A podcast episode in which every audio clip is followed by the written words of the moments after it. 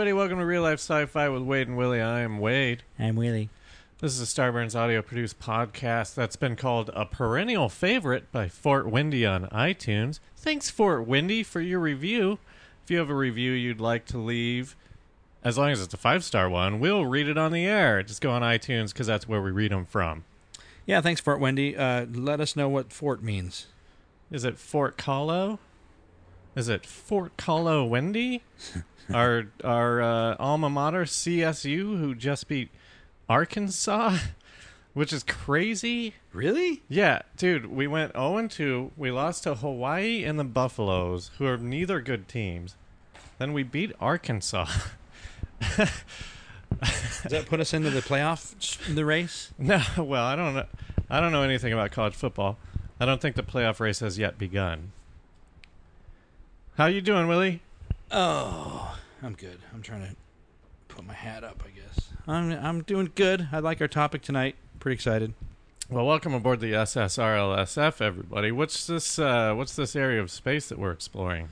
Well, we're kind of stuck in between a, uh, two stars. We're in a binary system, and there's a planet that rides right in between them. And binary means that the stars fuck each other, right? They're binary sexual. I would. I mean, you could say if you'd have to describe your what you think sex is. Uh huh. Well, I would say the insertion of the penis into the vagina or asshole, but penetration has to penetration has to take place. None of this above the clothes shit. Yeah, these, these stars are fucking. Oh, okay, cool. Well, these stars are sure hot, and I think in every sense of the word, right? And there's a planet in the middle that rides the rides the wave of science Of and science fiction. and And pure pleasure. what's it? Uh, what's it called again? horsenasium. Horsenasium. They've a lot of horseplay going on here in Horsenasium. And there are there isn't anything on this planet that resembles a horse. But uh But it does look like there's a bunch of gymnasiums. yeah. I don't know who I don't know who named the planet, but uh Probably some scientist. yeah, who gets to name who gets to name everything? Well, but now they're naming them like C8127. yeah, like or like oh, uh, I, I discovered I used the word discover. Well, I just rewatched the movie. Well, why don't we? Because maybe our guest would have s- to weigh in on it, have something to say on this. Our guest, who's breaking a record, I'm told, is how many times? I think I'm tying a record with Kelsey for five times. Okay, five oh, times. I thought you guys tied No, together. no, no. I was gonna tie her last time, but then she joined, Oh, and then she bumped her up, Okay. bumped herself up. Still- one. still she first cucked place. You. She Yeah. cucked you on that one. Uh, Aaron Moles. Aaron. Moles is here with us aboard. Thanks for being here. Oh, of course. For the thanks, fifth thanks for picking me up. Off. I was just watching the stars fuck. Yeah, I was watching some star porn, In the and uh, you guys were in the area, so Yeah, yeah. No, it's Yeah. uh, how, a happy coincidence. yeah. Um, I've just rewatched Armageddon. I don't know why. I was like, I have fond memories of Armageddon, even though it's a Michael Bay thing. It was sort of before he kind of went crazy with explosions and stuff like that. Yeah. And uh, He had like two or three good years, I think, in the '90s. yeah, and so the guy who saw the asteroid first, because he was like a amateur. Yeah. He had like his own. Uh, what's it called? The Telescope. observatory. Yeah, observatory. He had like a giant observatory in his backyard. Was that the guy that was that plays blind? Is he blind in that? No, no. No, He plays blind in another movie. Am No, you that? wouldn't know this Oh, guy okay, because he's okay. just in it for like one minute. He All right. discovers the thing, and then his wife comes in, and she's like, "Eat dinner," and he's like, "G- "Get the fucking book, get the book." I don't know what book he's talking about. I just remember him yelling, "Get the book, get the book!" and so he named he because he called it in first. He was the first one to Yeah. actually see it. He got to name it, and he named it after his bitch wife because it was going to kill all life on Earth. Ah, and then he never acted again. Yeah, I don't know. He was just some guy. He was one It's of those probably like, characters. it's probably someone big. It's probably like no, he's a Bradley character Cooper. actor. It's a I'm thinking part. of the guy that's blind in the movie Contact. There's a blind guy in Contact. I haven't. Right? I've seen it once. He's he like listens to the to the to He has the, the noise, magical ability to hear the uh, Is it aliens. Monk? The, what you're doing with your face right now looks like Monk. Oh boy. No, not Monk. Oh no no. T- what, yeah, I've worked on a monk commercial before. What, an advertisement for the show Monk? Yeah. They they had to make. Isn't an advertisement for that show just putting a bunch of clips together and saying Monk's on on Tuesday? Yeah, for some reason this wasn't. We were in a grocery store what? and Monk was there. And it was for Monk. Or it it could just, have been it could have been the TV show pairing up with something to to be a commercial for something oranges. TBS or something. I don't know, like a Okay, interesting. But anyway, Monk that's who gets to name the planets. Yeah, the And Monk is looking for them. some pickles. Uh, like, let's. He's too there's probably neurotic. story. These spears are one half inch too short. shopping is crazy for Monk. There's 47 pickles in this jar. Uh, He needs a wet nap for the grocery cart. I wonder how many listeners know what Monk is. oh man, that's like millennials don't know what monk is now. Oh, come on. I think Monk transcends generations. I've never seen it, but doesn't everybody know what Monk is? But there's no- Wasn't it on for like 15 years or it's something? not crazy? on Netflix or anything, right? I'm I sure don't it's on know. one of those. It's just it's not something you would look for. I'll bet they still ru- rerun Monk. I'll Yeah. bet Monk's on right now. It was a it was a popular show. Okay. It's well, if a you don't meme. know Monk, maybe you'll know Wings. He was the zany, I don't know, mechanic. No, he wasn't the mechanic. No. Uh, Lowell was the mechanic. Oh, on uh, Wings. Um, Was he like? oh, he was the cab driver who was constantly taking people to the airport, Oh, and then he would sense, hang yeah. out. I think. that sounds right. yeah, I think you're right. All right, cool. So, so I I don't know what what's your WoW scale? You've been on enough. You must know it. Um, I'm more of a Wade than a Willie, but just barely. Um, so you're like a four. But what happens? Well, we'll get into it today. I forget. You do you believe aliens have been here within the last 300 years? Um, if they have, it's like in a microbial sense. I don't. What we probably think of aliens would either be people from the future, um, which is where I get weird. Uh, but I don't actually believe it. I just think that that's there's a more plausible explanation for aliens than people that came in a flying saucer and look like us. I think that a- our conception of aliens, bipedal arms and legs, I don't, the two eyes and a mouth. I think that's us projecting that. What about bears? Are we projecting bears, Aaron? No, no, bears are earth being like they're they're evolution. Like they, I'm they just saying bears most- exist. very true. They And do exist, and you not see them. Not necessarily bipedal, but they can be, Yeah. as evidenced by that Bigfoot video, which is obviously a bear. What's that? The What? Bigfoot video, which is obviously a bear. No, that's a dude in a suit. If you've ever watched a bear walk, they like they walk. Their steps are so fast. Doot, doot, doot, doot, doot, doot, doot, doot. No, that's just circus. That's bears. terrifying. Bears That's- in yeah, the that's what I'm wild thinking of. take big lumbering steps. Um, all right, so you're a four, I think, probably. Yeah. Four. I- I'm going What, down though. I could be. I could. three. I could go down to a. Th- but like, I'm not. I might not be at a three yet. I'm, but I'm going downward. Okay, I feel like we should simplify it to a five star thing because then it's like you would be a two. Okay. Sure. If it's five stars, you get a two. If we if we if we if we just uh, Five divide stars by easier, two, right? It's much easier. I don't know why we went with ten. Yeah. We kind of came up with it on the fly, I believe. You want to be precise. well, but it gets so yeah. We need to we need to like re. Somebody sent me some some new WoW scale, like define the WoW scale for us. okay, let's Ooh. use it. I'll be the guinea it was, pig. it was pretty. Well, I mean, like it's mostly the same. Hold on, let me see. I used it on the last episode. It, wor- it worked out pretty good. Oh, the one where you cheated on me and I wasn't. I there? know. I felt very weird about it. It's all right. I gave you my blessing. Um, So oh, his name was Bob. I sense dead silence coming. Bob So- Garner. Oh, I don't care about dead silence. When you hang, you know, when you're hanging out with your friends, with like you, let's say you're hanging out with your best friend, and then there's like dead silence, and then after a while, like it doesn't matter. Yeah, but not when you're just staring at one another. Oh, I, I'm Usually sorry. there's a television or something. Yeah. uh, so uh, he's got alien. You know, the alien three part question: Bigfoot goes superstitions, time travel. Do you believe time travel is is Uh, in the Einsteinian uh, physics sort of sense, yeah, I, I believe in time dilation, and then through that, if you're going fast enough and far enough away from the Earth. I think I think time travel is possible. I buy into that. See, time travel is weird to me because here we are, a bunch of idiots, like coming up with the terms of something that's so abstract that there's no eh, eh, there's no way we could get it right. Meaning the description of it. Listen, I mean, I think that we could come up with time travel, but I don't think we could describe it before it happens. You know, for the same reason that we, how many time travel arguments not, not arguments, but conversations we've gotten into where it's like, oh, well, the Earth is in a different place. Oh, the solar system is in a different place. Like, huh?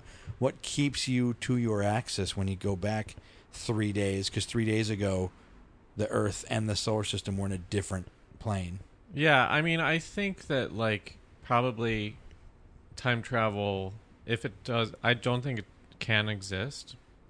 But if it does, it would be more of like a sort of magical reset than like a actual traveling through time. Like I don't think that- Magic. well, yeah, that's why I don't believe in it. yeah. But it would be more like a, a, a, Uh, uh, uh, I'm trying to think of oh, uh, Peggy Sue got married situation. Oh, yeah, yeah. Where like you're just sort of reliving your life rather than Wow, dude. you're actually traveling back like back to the when future. I think about that movie, that is such a crazy concept for it to actually happen. You know, like, of course, everybody wants to go back, but like, if it if it did on accident, it'd be pretty freaky. Well, we're all experiencing time subjectively differently in our own heads. See, but that's what I that's kind of the point I'm trying to make. Like I don't think that the the sci-fi concept like the movie concept of time travel like going back and changing things in time. I don't think that's possible. I don't either. think it would be that way. I think it would be more of like something that we can't even like fathom right now. Have you have you did we do a time slip episode? I don't know. We we, we should definitely do one just where like th- there are stories out there of people like accidentally if you believe what they're saying like passing through time where like all of a sudden they're in like renaissance times and and it's fucking crazy. Like Slaughterhouse Five, kind of. I haven't seen that. It's where they, you know, uh, it's it's about a guy who like experiences time in different phases. He jumps around. It's it's kind of like also Lost. But for Uh, most of these for most of these stories, it's just like one instance where it's like they were in a different time for a short time and then came back. Just almost like almost like a let's say I mean, here's me trying to quantify it, but like let's say that there was some kind of a temporal shift or some gravity wave or something weird where they like slipped into another time but then slipped back. But there, Sure. and then there's a couple stories of people showing up dead that shouldn't have, that were from a different time. Like there was a guy who, who, basically appeared and I, and then I think he got ran over by something. And they checked his pockets, and he had like deeds and some old coins and stuff, and he had a business card. And then they looked and like that guy, that guy's full of it. That's that's a hundred con years artist. ago, yeah. but he's dead though. But he's a hundred years Well, ago. he, there yeah, was he a, got caught telling the wrong lie. there was a guy that went missing. He was stealing same- all this old antique stuff that was worth hundreds of thousands of dollars, and he he had to come up with a good explanation. I don't know. Whatever. Time slips to me. I'm like, oh, that you know, I I uh, maybe that like the seems Philadelphia Like experiment. it could happen. Sorry, like Yeah, the yeah. Philadelphia experiment. Like those people could reappear somewhere. Oh, like the 100? Like that Yeah, like show, the the 100 yep. Yeah, Dude, I Has did, anyone did ever you like watched that? that? show? I've No. never seen it. I watched the oh oh that the new one. You mean? I don't know. what am I Is there thinking more than of? one? The four twelve hundred. Wasn't there another older show? I, I've watched the 100. It's very teen teen driven, but it, I thought it was pretty. Wait, good. isn't that the one where they disappear and come back and they're the same age and it's been like 30 years? Oh, okay, yeah, yeah. What's the new show called? There's a new one? There's I don't know. I forget. I'm I'm getting this mixed up, but like the one you're talking about, I watched the pilot and it was so good that I watched the whole first season in one night. I thought it was good. Yeah, where like people throughout time, every, anybody who's been abducted basically by aliens, 6400? Something like that, 2400, right? I don't know. Yeah, isn't that that's a Spielberg project? I think. What?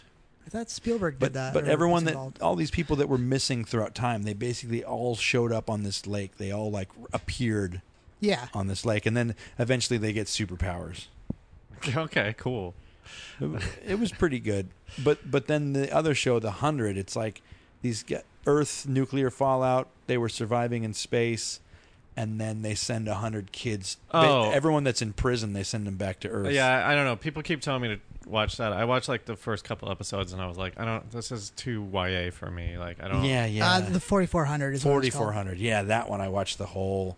I was like, I kept watching it, I watched, and then all of a sudden it was like six in the morning. I was like, oh fuck. That- Okay, you heard it here. Probably twelfth. Watch the 4400. that show that came out 10 years ago. Only on Netflix or Hulu or whatever the fuck it was on. What about uh, mind control? Do you believe mind control is po- is possible? Like through computers. I mean, this one Or we're gonna have psychic we're gonna have to break mind control down. One of them's gonna have to be. Do you think someone can take control of someone's mind psychically? And then the other one is Like Jessica Jones villain, Doctor Who. I don't think so. I think there's just really manipulative people who can get people to do what they want. And then what about uh, mind control via electronic signals being sent out uh, via your diet, uh, affecting your your brain's ability to not be controlled? You mean You like know. canceling out fluoride, basically? Yeah, like fluoride in the water. Like like okay, like here's the Chemtrails, do they count? I, I don't know. I don't want to quantify that because chemtrails is is could be so many things that it's like uh, I think uh, the one I subscribe to But is they could be that. I'm not saying Yeah, we need yeah. to define Like, what chemtrails extra are. I'm extra examples chemicals in like, the air. Yeah, I, I'm I get kind of new agey on stuff that I, the, I believe in the placebo effect. I guess where it's like if you believe something's working, it can have a minimal effect on, Well- on stuff like that. I need to I need to define this more because like the- Freedom Freedom of Information Act uh, uh, allowed these MK Ultra documents. I know that they basically scrubbed most of them, but um, there was this document of the chemicals they were using to control people's minds, and a lot of the ingredients were like already in uh, uh, big comp, you know, big food companies' ingredient ingredients. ingredients like cheese All right. and iron. Will the cows eat the grass that has something in the fertilizer? Oh, maybe. Yeah, maybe it has to go through a cow. Yeah. Then it's processed and it creates a chemical reaction Right. that counteracts. They're using cows as science beakers. Yeah. Fla- flange, flange, flangers. What am I looking for here? Flangers. That's a like the guitar pedal thing. No, what is that one beaker that's like? It doesn't matter. Why are we still talking about this? Oh, that's a, it's a, uh part of the new uh, right, but we didn't. We, What's the is- What's the actual question? mind control. I don't believe in like. Psy- I believe in really I was trying to break it down into two different Yeah. because like no. All right. What's the next one? uh, advanced ancient civilizations, Meaning what? Like uh, Atlantis. let's say Atlantis, yeah. Stuff like. Like they had computers back then, but they worked with light and magic and crystals and stuff. you said Um, magic too. Right? No, I, don't- I, I don't know if I I don't know if I believe that. I think that they figured some things out, maybe like, but it'd be stuff like water filtration. It wouldn't be like I mean, we already know what he is. He's like a four or a three. Oh, I know. I know. I was just curious what the new test was. And then the other one Oh. was uh, parallel dimensions. Um, there's scientific evidence that points to that. Yeah, I, I believe in the parallel dimension. Sort That's of all you need is a little bit of scientific evidence. What's it? That's all you need. All you need is an internet article. Well, No, it's no, all no, the- no. it's all theoretical physics. I mean, there's actual physics that have studied this, and um, like there's experiments with like lasers that they shoot that they're supposed to go one way or the other, but they go in both directions. I, I I'm not, I'm gonna butcher that. Yeah, yeah. Probably because I didn't adjust the flange. Or, yeah. Uh, uh, but there's there's some things that are pointing in that direction. What direction. about uh, multiverse? somewhat with subtle variation? wait, how's a multiverse different than parallel dimensions? Yeah. Uh, multiverse is isn't like every version that it uh, to me multiverse is there are um, different universes overlapping each other, but it's not like all filled with the same people. It's just different universes. Uh huh. Not uh, and parallel dimensions are the same people. to as far as I don't know. I mean, there's different. There are two different definitions. I think there's probably more, but one of them being parallel. Well, dimen- it's all made up, so you could say whatever you wanted. It's all theoretical, not made up. Eh, made up, just like God. Well, God, I believe in. Oh, let's take a step back. What what does a smile look like? Like God, Like everything in Like love. like a baby smile. a smile looks like a baby smile. God smile. I'm trying to come up with a parallel of God smile. Looks like a rainbow after a. Turned upside down. Turn that rainbow upside down, and you got a God smile. A rainbow kissed by the sun. Wouldn't you be? Wouldn't you be really upset if, if God showed up and he had a flavor saver? What's a flavor? Why would I oh, be the, mad? The, the facial hair thing. yeah. Whoa, dude. Whoa, God's a douchebag. and Guy Fieri is like, he loves Guy Fieri. Yeah. that would kind of make me mad. I well, it guess. would explain Guy Fieri's career, right? I, it does explain why he's still alive, though. Because Guy Fieri should be dead by now. Because of all the shit he eats. Yeah. Well, maybe, probably. Well, it shows you how uh, magnificent the the human computer is. That like you could actually eat shit, and and it's it's it wo- still works. It's very true. Right. It works, but then you get heart disease and die. It works for a time. It's like it's like putting gum in a, you know, in a Pasta machine. maker? What's that? Pasta maker? Sure. I don't yeah. know. I'm like trying to think of what your that's, analogy that's, would be. That's where I was going though. Like, gu- like it, it'll process it, but after a while, it'll just gum up. You know. It'll gum up the works. Yeah. All right, let's talk about our topic, which is Uh, today we are talking about um, basically quotes from astronauts that relate to UFOs. Because the, the the idea to me is that if if there was someone out there that you would have to say is credible, um, because most most astronauts are ha- are either you know militarily trained or they have like physics or engineering degrees, like the, whatever.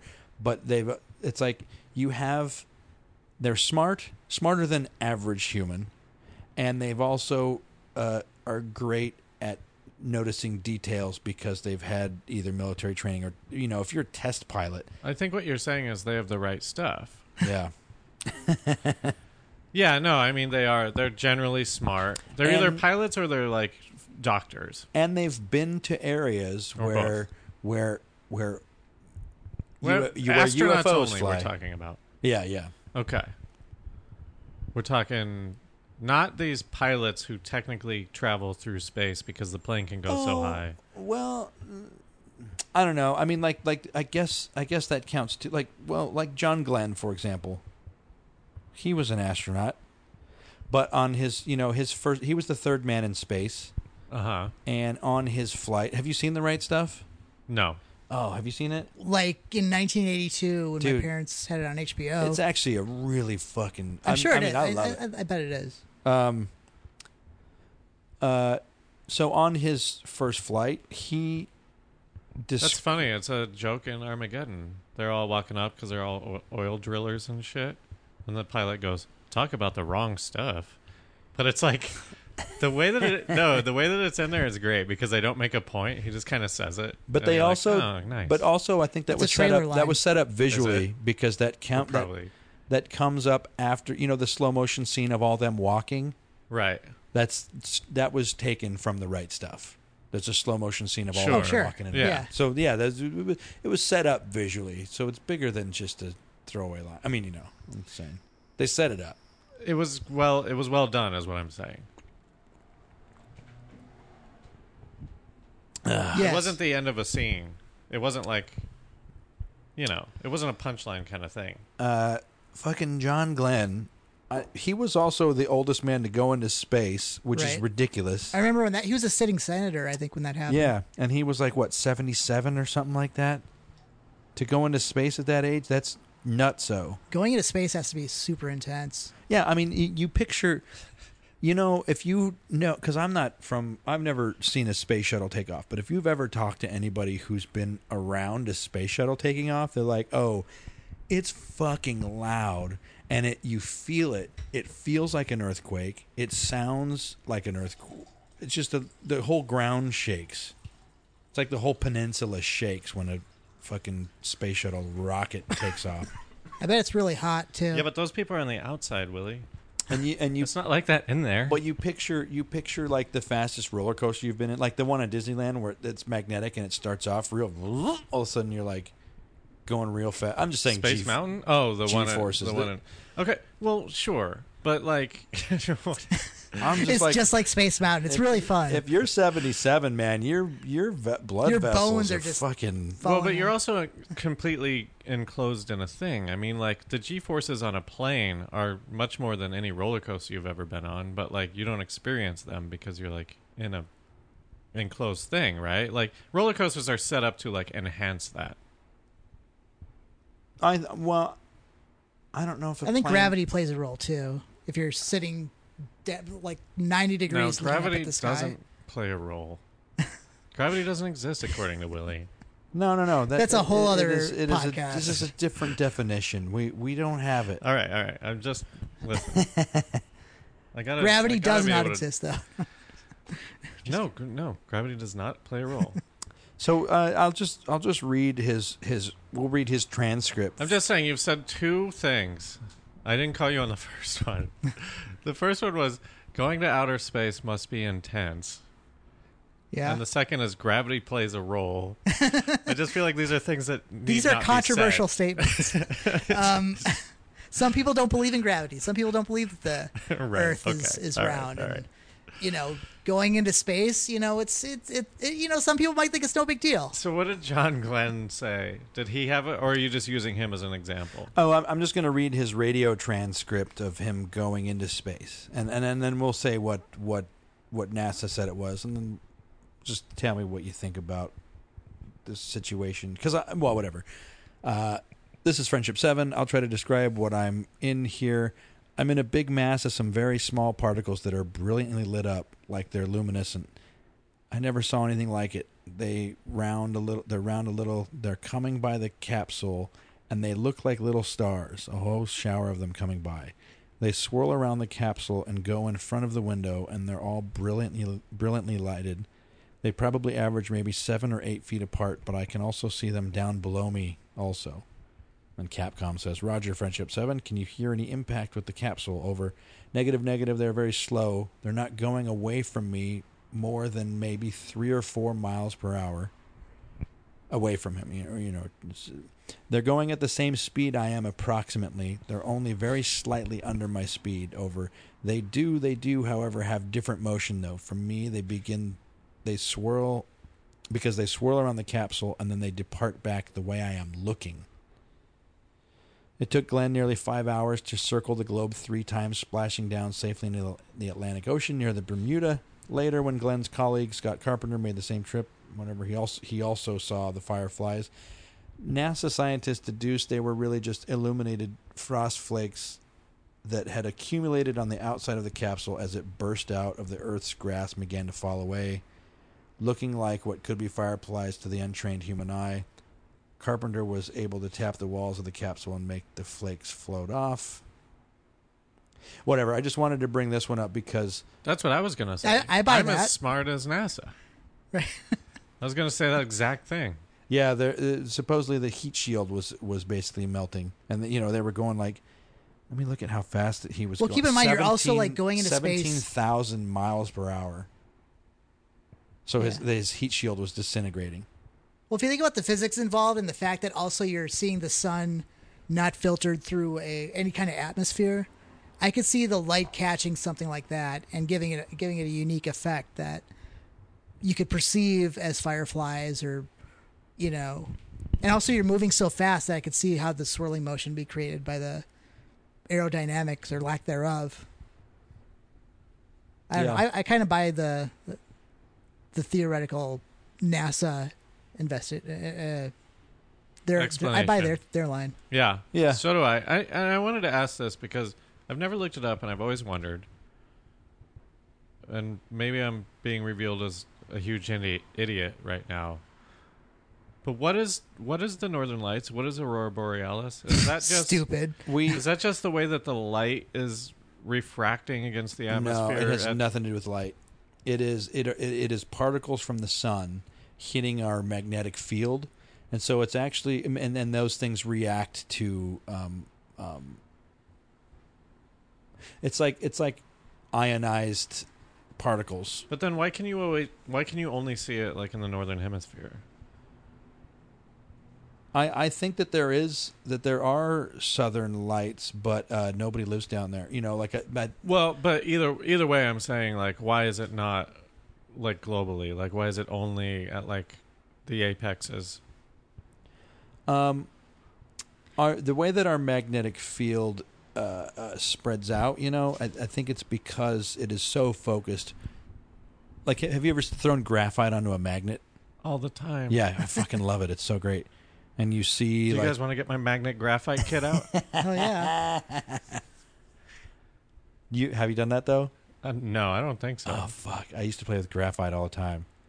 But when you throw it onto a magnet, you then see the lines of. of this is the beard guy, right? Yeah. This is just the the yeah, yeah. yeah. So so that toy. I don't know if that beard guy is gonna Wo- Wooly explain to Willy? our- yeah, Wooly Willy. You could draw his beard on using graphite and magnets. and I always get one of those, and I'm like, I'm always disappointed by how little graphite you get. Actually, Yeah, is graphite probably expensive or something? it's not. They're just making money. They're just cheap. Like It's- it's, yeah, it's, it's a cheap, cheap. toy too. Is it? Yeah. I used to have uh, graphite pencils to do drafting with, and uh, all the shavings to make it sharp.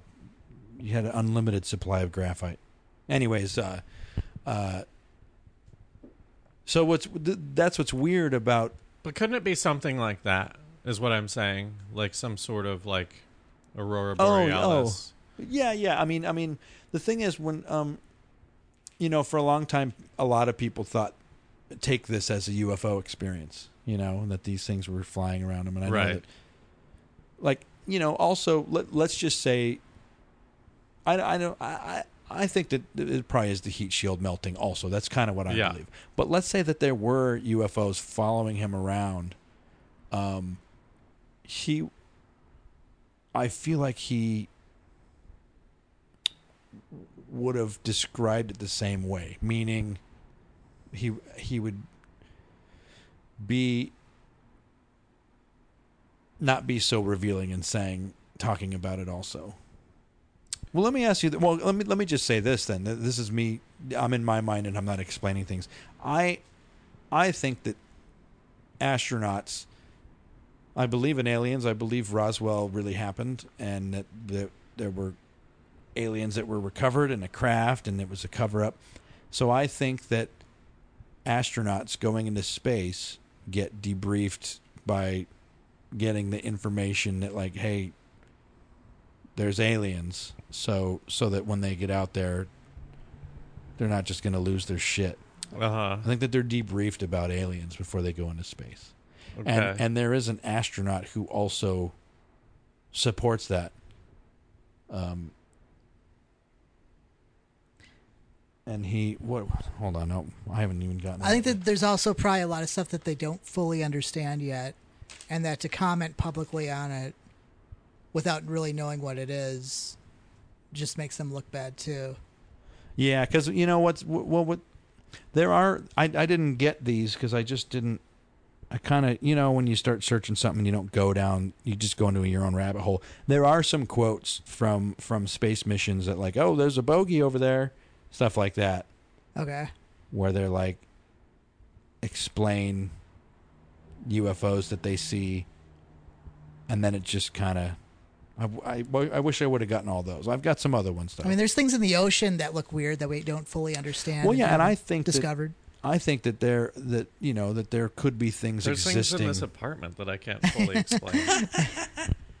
I, I I believe that there's that there could be aliens in the upper atmosphere. Uh, not aliens. There are creatures in the upper atmosphere that that we haven't seen or like can't describe, or- microorganisms or like Midi- actual midi-chlorians. I think there could be bigger bigger Could be things. midichlorians. If you go to space, do you become a Jedi? Has uh, has, Atmospheric has Neil midichlorians, I believe. Armstrong developed force powers? Well, they have to use the They're- force to get into space. No. The G force. what? Oh, is that the force? The, G- Yeah, the G force. that's the dumbest fucking joke. I only know about the G spot, if you know what I'm saying. Yeah. And that's strong. That's a strong force. All right. Well, if you don't have those quotes, what other quotes do you have? Um. Okay, let's. And how how high was this guy? And what is space? He uh, could have also been losing oxygen to his brain. All And right. been Just he's stars. hallucinating.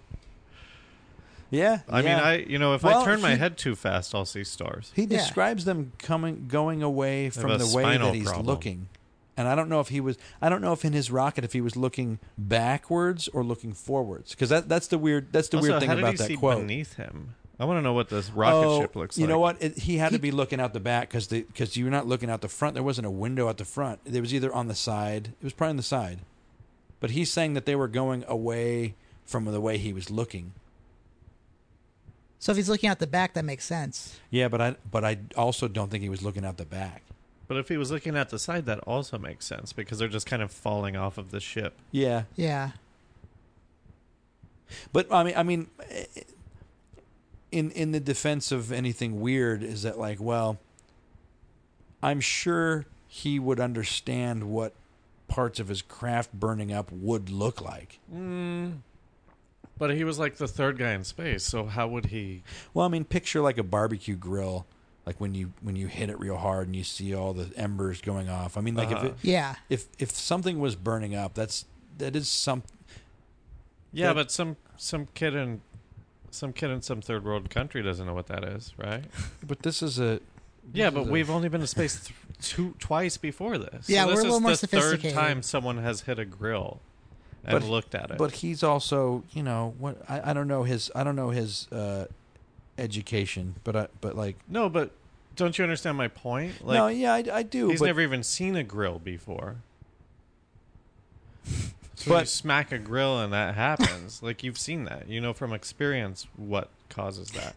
You know, it's like Irish people saw fireflies and thought they were fairies. You know, in the Right. Those dumb Irish motherfuckers. in the 1200s or whatever. they still believe that. These stupid Irish people. oh, look at the little fairy over there. Oh, make a wish. I wish for more beer. I'm I'm Irish. It's okay. I did 21 and me or whatever. I did mine, and I, I just found out I'm like the whitest person ever. I think every white person basically finds that out. yeah, I'm like, Like, what were you German and- English, Irish, Scottish, whatever. Mine has a big gap around. I don't. I'm still unsure about what you call Great Britain, Sure. but I'm not like you know that main island where like London is and all Yeah. that stuff. I'm none of that. I'm just like Scotland, Ireland, and then like some some uh, French and fucking whatever. It's Yeah, I it's got just s- weird that I have a huge gap. Like my ancestry does not go to that island, Huh.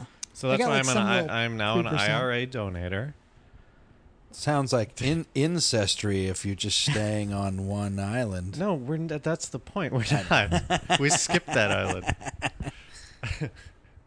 Um, okay, so here is. Oh, I should look up. Sorry, one second. Um,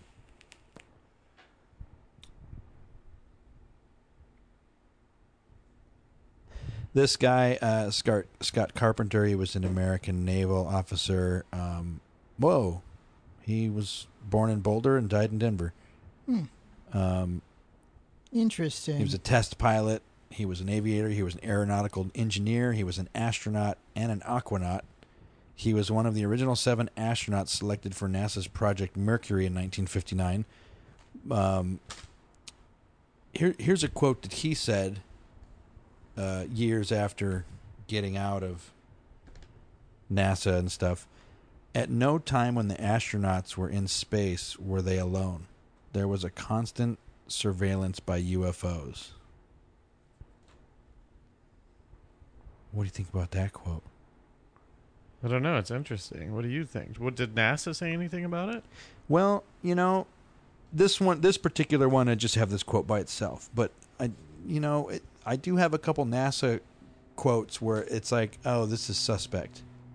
Well, I'll just get to that, right? The NASA quotes are, but you but you would believe them to be suspect because you don't want to believe them. Well, uh, here, wait. Let me let me find the one. Hold on. Um, because and yes, you you are right about that. But when it's kind of crazy, okay, okay. Here we go.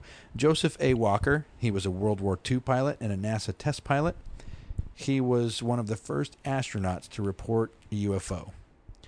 In 1960, he was an X-15 test pilot. This thing went, you know, fucking 5,000 miles per hour, 100,000 mile altitude. So it was like the highest, fastest plane at the time. And he didn't have like his instruments were weren't all automatic.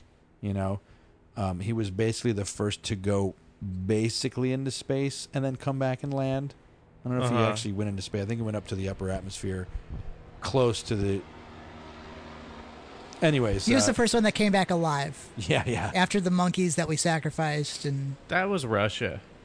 oh right. They sent so many. They sent a dog into into space. space, Yeah, too. so many. Why would you send a dog? I don't know, but there's a statue for the dog. Well, that, but th- that's funny. There's a statue for the dog, but they sent a lot of dogs. Well, there's one famous dog yeah, that they yeah. really revere. You- did you ever hear about that? They Could I they don't- not get a monkey? Why would you send a dog? well, th- think of how much cheaper it is for a dog. There's dogs everywhere. Is I mean, it this is the cheaper? Soviet Union. They didn't give a fuck Plus, about life. I think it's easier to train a dog to. Hit buttons. I don't know. I didn't have to hit anything, but uh, you know what's weird is uh, at- Shake. Shake. No, shake to your right. Fuck. He hit the explosion no, button again. No, no. Yeah, they have a little Pavlov thing container just releasing treats the whole trip. Right. Mm-hmm, mm-hmm, mm-hmm. the sa- the story of that dog's really sad. Like they took the, I remember there's like the, a story of like an astronaut that like, or or someone in the space program. They're like he took the dog home to his family and it played with his kids and he like knew it was like the dog's last day like on Earth and is never coming back. And like oh. everybody like showered the dog with love and So affection. you can just tell they weren't taking it seriously if the dog is allowed to just go to some guy's house. uh, Like, I what, don't know. but what is the scientific purpose of that? Just to send any living thing? Why wouldn't they just use I- canaries like the coal miners? I think because of their circulatory system, it's like you have to you have to try to find an animal that's close to That us, you- like that breathes oxygen, and maybe? oxygen, and And, yeah. you, and you're launching rockets into space, but you can't get a monkey. You just you won't spare that expense. Well, I feel like the danger is. I mean, this is just me guessing. Is that the monkey's going to hit some buttons he's not supposed to hit? I'm sure that they could, Put a fucking thing over it. but If you- those buttons don't need I to know. be hit, then they shouldn't be there. that's well, uh, that- Laika was the dog's name. have you heard? Have you listened to? Suppo- I mean, supposedly the Russians sent the first woman into space, and she died, and there's a recording of her dying. Uh huh. what? Yeah, like I've listened to it a bunch of times. I mean, it, it sounds like a girl is dying. I don't think somebody could. I don't think somebody acted that out, but if they did, it's a it's a great. Uh, Come on, someone could totally act that out. well, I know, but like, D- okay, according to Wikipedia, dogs were the preferred animal because they were suited to endure long periods of inactivity. Dogs? Yeah. Get a cat. Cats. That's too cats sad. are way better at. Dogs are smart. Dogs are at least a little bit more intelligent and they can process yeah, what's a, going a on. dog could go across the country and not notice. No, a cat could. A dog would be the whole time Yeah, going like, "What are we doing? What are we doing?" I know the dog would be like, "Oh, where are we going? Where are we I gotta going? Pee. Oh, I gotta pee. I gotta pee. Yeah, I don't get that at all. That doesn't make sense. A hamster could do that. Maybe Russian Russians are so mean to their dogs that, uh, that They beat them into submission, yeah. and they think that they're well, very passive. I don't even mean to say Russians, but uh, they, they, you know, have you ever no, met? fuck Russians. Have you ever met we a can hunter? insult Russians. We're at war with them right now. We don't even know it. Have you ever met a met a hunter who had a hunting dog? Uh, no, They treat those dogs some some like backwoods slaves, hunter. like a weird thing where it's like they keep them in cages outside of the house Uh huh. and they visit them every day. Who is this? This this doesn't seem. I have a friend in, in Nebraska who's had five generations of dogs that always would go hunting with him, Okay.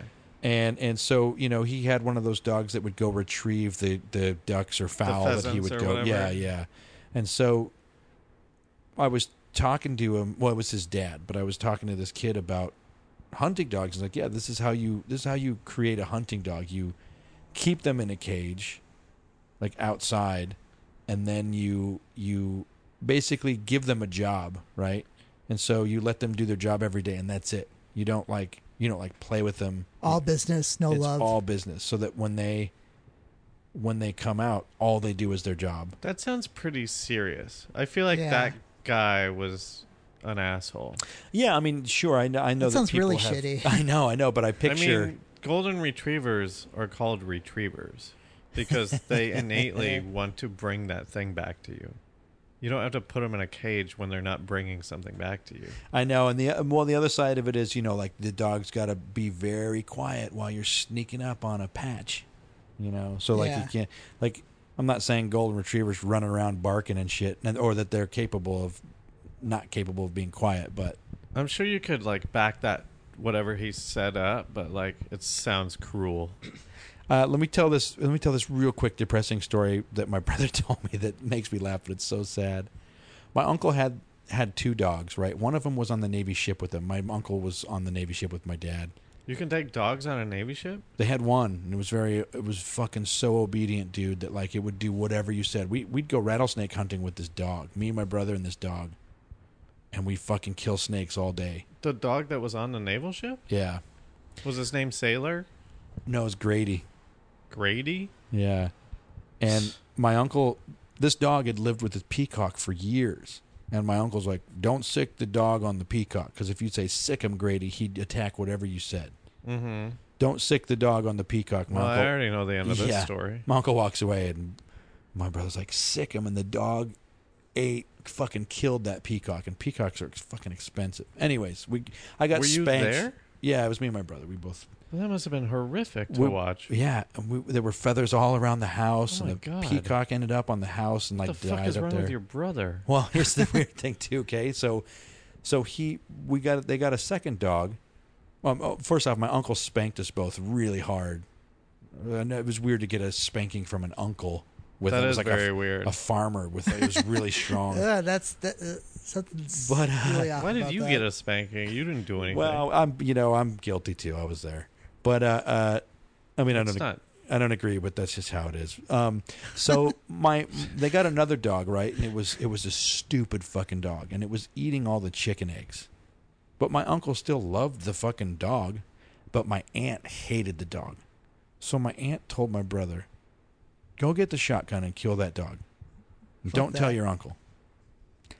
He goes out. He cooks. He finds a giant steak in the fridge and cooks it up. It's like gonna give the dog his last meal walks out, gives gives the dog this fucking giant steak, and the dog knows something's up, you know, like he's like not eating, he's like looking at my brother.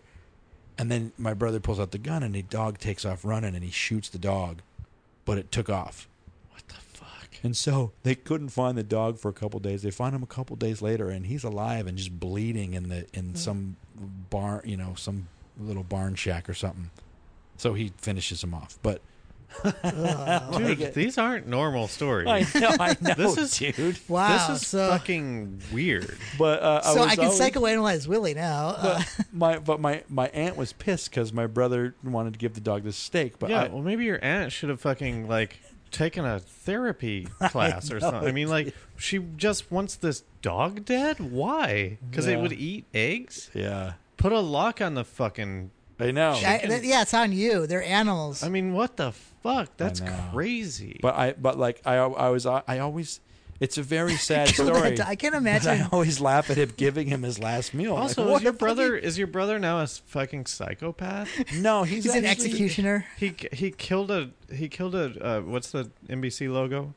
Peacock. Peacock. He killed a peacock and a fucking. He shot a dog, like with no remorse. Uh, I don't. I don't. I'm. I don't know. I mean, Like what, old Yeller, like you love that dog and Yeah. you shoot it because it's good and it's still hard to do. You don't just shoot a dog.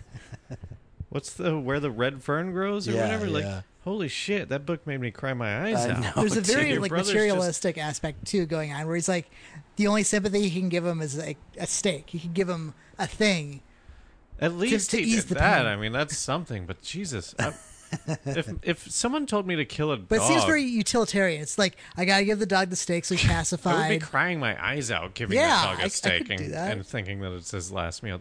I these that story is disturbing. Right. Well, what's great though is that like he has a kid now, and I, and and like I was so I couldn't believe So how much I went love to he him had and I for said, this "I don't like your kid," will you shoot it with a shotgun? you would do it. sure. All right. Hold on. let- what do we- Let's get him a toy. Why Let's, wouldn't let's, they just get that first dog and say sick him to that second dog, and then you could be like, "Oh, he, yeah, I don't know, he lost Yeah, I his don't- shit." he was definitely young, but uh, you know, old enough. But I was like, I, yeah, I was always weirded out by, uh, you know, also when you're when when you have an older relative telling you what to do. I th- I'm not trying to give excuse to, you know, I'm like- not trying. I'm also not trying.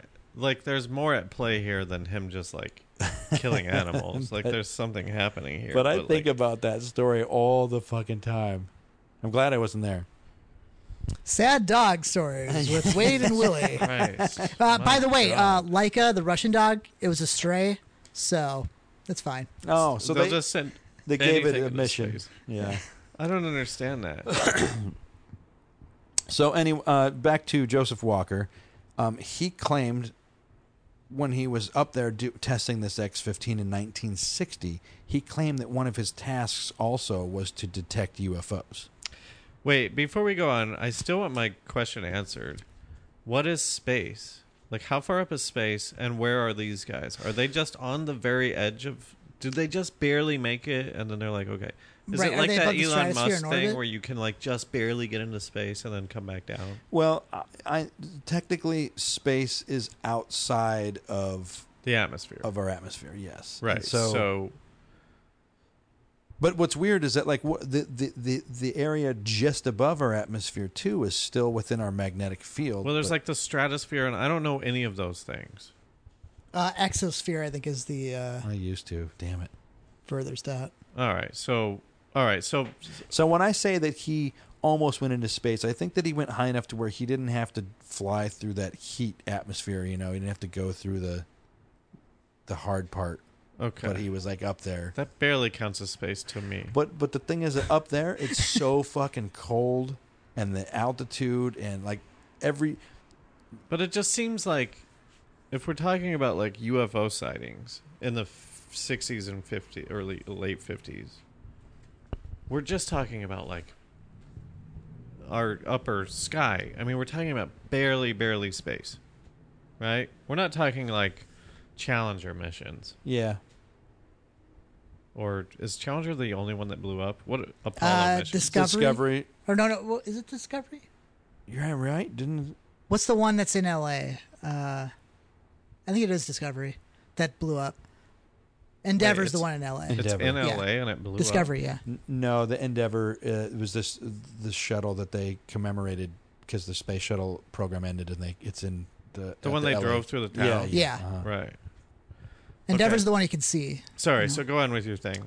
I'm just Um, trying to trying to picture this. So supposedly, he filmed five objects in 1962 uh, that he couldn't explain. Um, Wait, he filmed them like from the.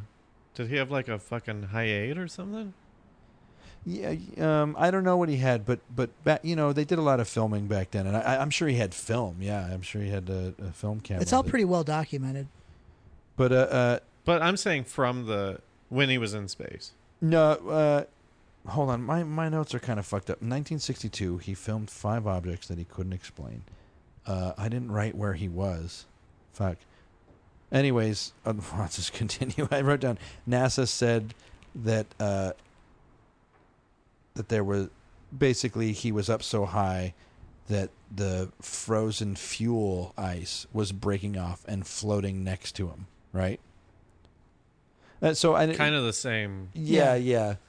And uh, uh, he he rebutted, rebutted whatever, saying that like, oh well, you know that the ice wouldn't uh, going at that speed, ice falling off wouldn't stay in the air next to you. Uh huh. What about inertia? I, I mean, it's I, I think it, traveling at that speed, if something breaks off, it, it, it can't keep up with you, especially at super high speeds. I I don't know if it would keep up, but it seems like it would be able to hover with you for a little bit, right? Like you see those people uh, on the uh, on that Superman ride, and their necklace like will hover in front of them. Maybe, maybe the ice is so light that it gets caught up, and but I just feel like it's going so fast that there isn't there aren't little wind turbulences. Is this and later than the previous one that we spoke about? This one's two years later. I- In order for the ice to go with it, it would have to break off and somehow be launched forward. Oh, what, but wait a minute. He he he claimed that his task was to look for UFOs. So he filmed these objects. They gave him a rebuttal and they kept the footage, you know. And then I'm sorry, what did he say that they were? He just said five. He said he filmed five objects that he could not explain. Okay, and they could be the same thing as that as that last one we talked about. No, no, no, because there was no I mean that was heat shield because they had to go through the atmosphere. oh, he that didn't wa- go through. No. So that was the heat shield, like f- f- whatever that material is, like flaking away. The, and they're telling him that like the the the you know when you get up to those altitudes, what's weird is like if you take like the the the Blackbird for example, the Blackbird leaks fuel just sitting there because when you get up into the when you get up so high, the metal like shrinks Yeah, because because it gets cold, right. and so the the Blackbird leaks fuel because they had to make it so that it could fly for a long time. So Mhm. the whole thing shrinks, and then and then so I I don't know. It's just fucking crazy to me that this fucking the this fucking high tech jet was made to leak fuel because when you fly, it all shrinks. So like yeah. the expansion of that metal is so crazy to me. Do you think that like okay, I have an explanation for all of this. Um, we live in a computer simulation, and like they didn't expect us. You know how you, when you're moving too fast in a video game and it, it hasn't loaded yet, Yeah, and it sort of loads in front of you. The people who made this computer simulation are like, oh fuck, fuck, they're already in space. And so it's like kind of loading in a weird way, and there's like glitches and stuff, and they're like, "Oh, we got to get on this." And space is It's so big, the space zone, that like it's got a lot of data that it has to. Well, it wasn't at that time. That's what I'm saying. Like we were reaching the end of it, and they're like, "Fuck, we have to expand this." yeah, Yeah. It's like we don't have we need we need expansion slots for memory because they're hitting it. Yeah, we gotta up our RAM. There's coders that are programming as you're moving. I mean, it would be simpler. I think about that shit all the time. Like like it makes sense that that everywhere you look, you find stuff. No matter how big or no matter how small, whatever Everywhere our you look, technology you find is. stuff. Well, just meaning that like the extent of your technology, it's like we, our technology will never reach the reality because as small as you can look. In video games? No, no, no. In real life, like like oh, there's something smaller than a quark. Oh, there's something smaller than a. It's like Oh. when our technology Right. increases, we still find things to look at, and it's like maybe that's what the program was. Because I can't imagine, I, I can't wrap my head around infinitely small, infinitely large. Well, think about. I mean, the more we've accumulated knowledge, the more there's been like an increase of momentum every time we've we've learned something new. So, like, what you think is fast now, developmental wise, it would be like a thousand times faster. Like, it, let's say AI takes over and AI starts figuring things out and doing its own equations and figuring out the laws of the universe. That would probably do five five hundred thousand years of progress in five minutes compared to what we're able to do. You know yeah, what I yeah. mean? Uh, but but So I'm saying that that, I think we, su- that I, ma- helps wouldn't say we'd support me in my. catch mi- up. Sorry. It supports my mind that we're in a simulation, so a, more of a simulation style existence because their technology is is beating ours. So here's my frustrate my frustration sense? with you, Willie. Maybe. I don't know that it's possible to believe in aliens and UFOs and then also believe that we're in a simulation. Because like why would you complicate a simulation with like aliens and UFOs? Well, I I actually well, here the, my my the thing is is uh, what's hard is creating definitions because to me simulation Well, but let's not let's not like go there because that's not fun to talk about. I just mean like why can't you? Why are you able to believe in everything when they often contradict each other? because I think I think a lot of the contradictions come from us. Like, for example, the word uh, uh, paradox. Like, the, I I- think paradoxes come from us just not being able to contemplate what would really happen because we don't know the na- the real nature of reality. But do but when are, when are paradoxes in play? Like when is that something that is relied upon? Well, like I don't think anyone goes like, we could be in a simulation, but it's probably a paradox. Well, no, no. I mean, like just like with time travel, the grandfather paradox. It's like it's like we we have one set of rules, and you're going back in time, and it's not a parallel dimension. It's not a multiverse. It's not. It's it's nothing but us going back into time. Other than, you know, I think if you do go back in time, it's probably well, closer I'm not to sliders. Talking about going back in time or paradoxes. I'm just saying like I'm just using paradox as a as a parallel because because here we are trying to explain space when the smartest people in the world are arguing over what dark matter is and and you know like we like we can't even But those are but that but that's not those are all just like other things. I'm saying are there aliens or do we do we live in a simulation? I don't think they necessarily contradict each other. I mean, what if the programmer was an overachiever and was like, "Oh, I'm going to make multiple civilizations, and someday they're going to cross over."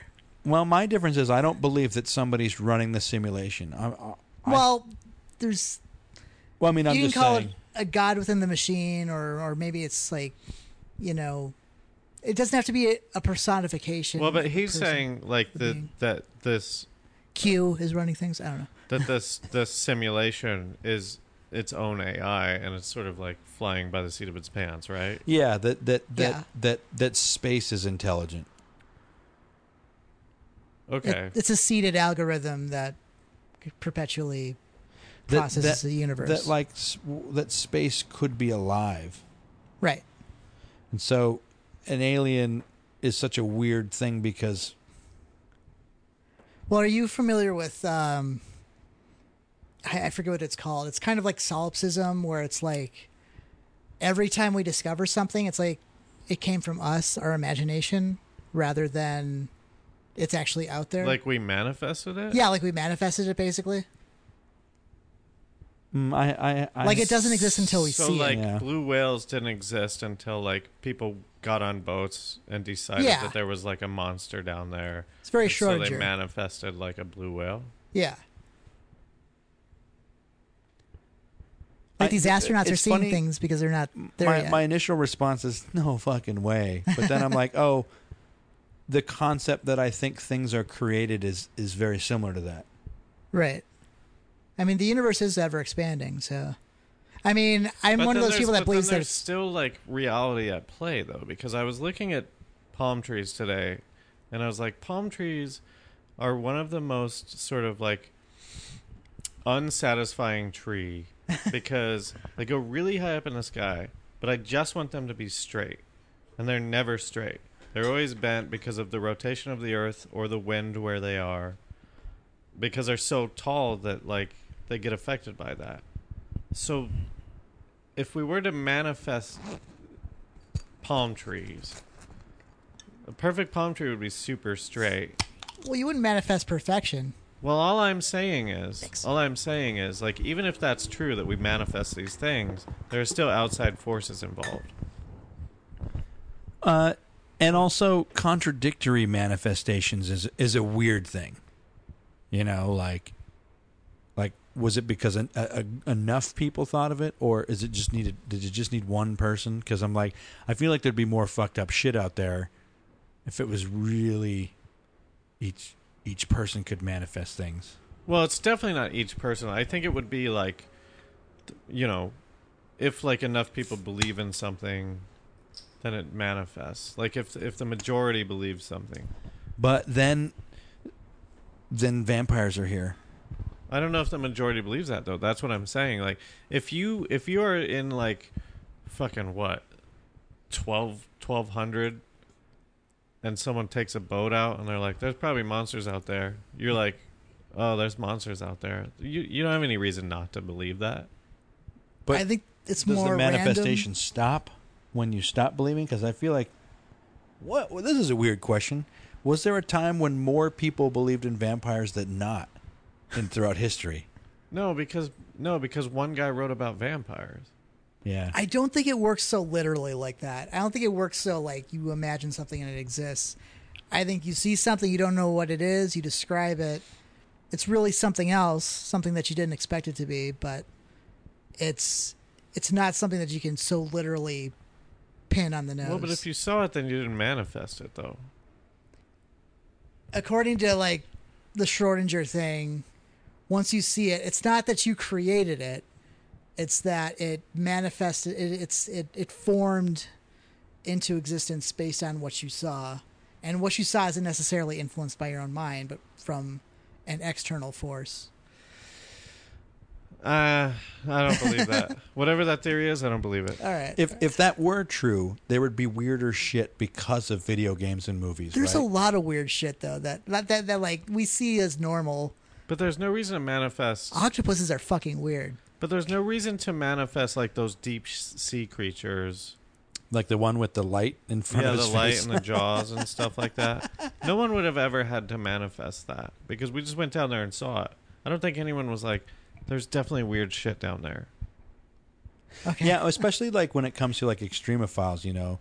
Uh, uh, What are extremophiles? it's like things that that exist in extreme situations like like in in hot springs where the temperatures are like you know well over 100 degrees fahrenheit whatever Uh huh. they'll they'll they find things alive and thriving in that where they're like they thought for sure nothing could survive there but then Uh-huh. there's all kinds of shit Yeah. living in there like Right. that that that's the crazy shit to me and like you know under the ice and like that's why I think that there's probably organisms that survive in the upper atmosphere that like we didn't even know how to see Well, I'm a big believer. Like, if there is life on other planets, there could conceivably be life on on Jupiter. You know, like a gas giant could have its own different form of life.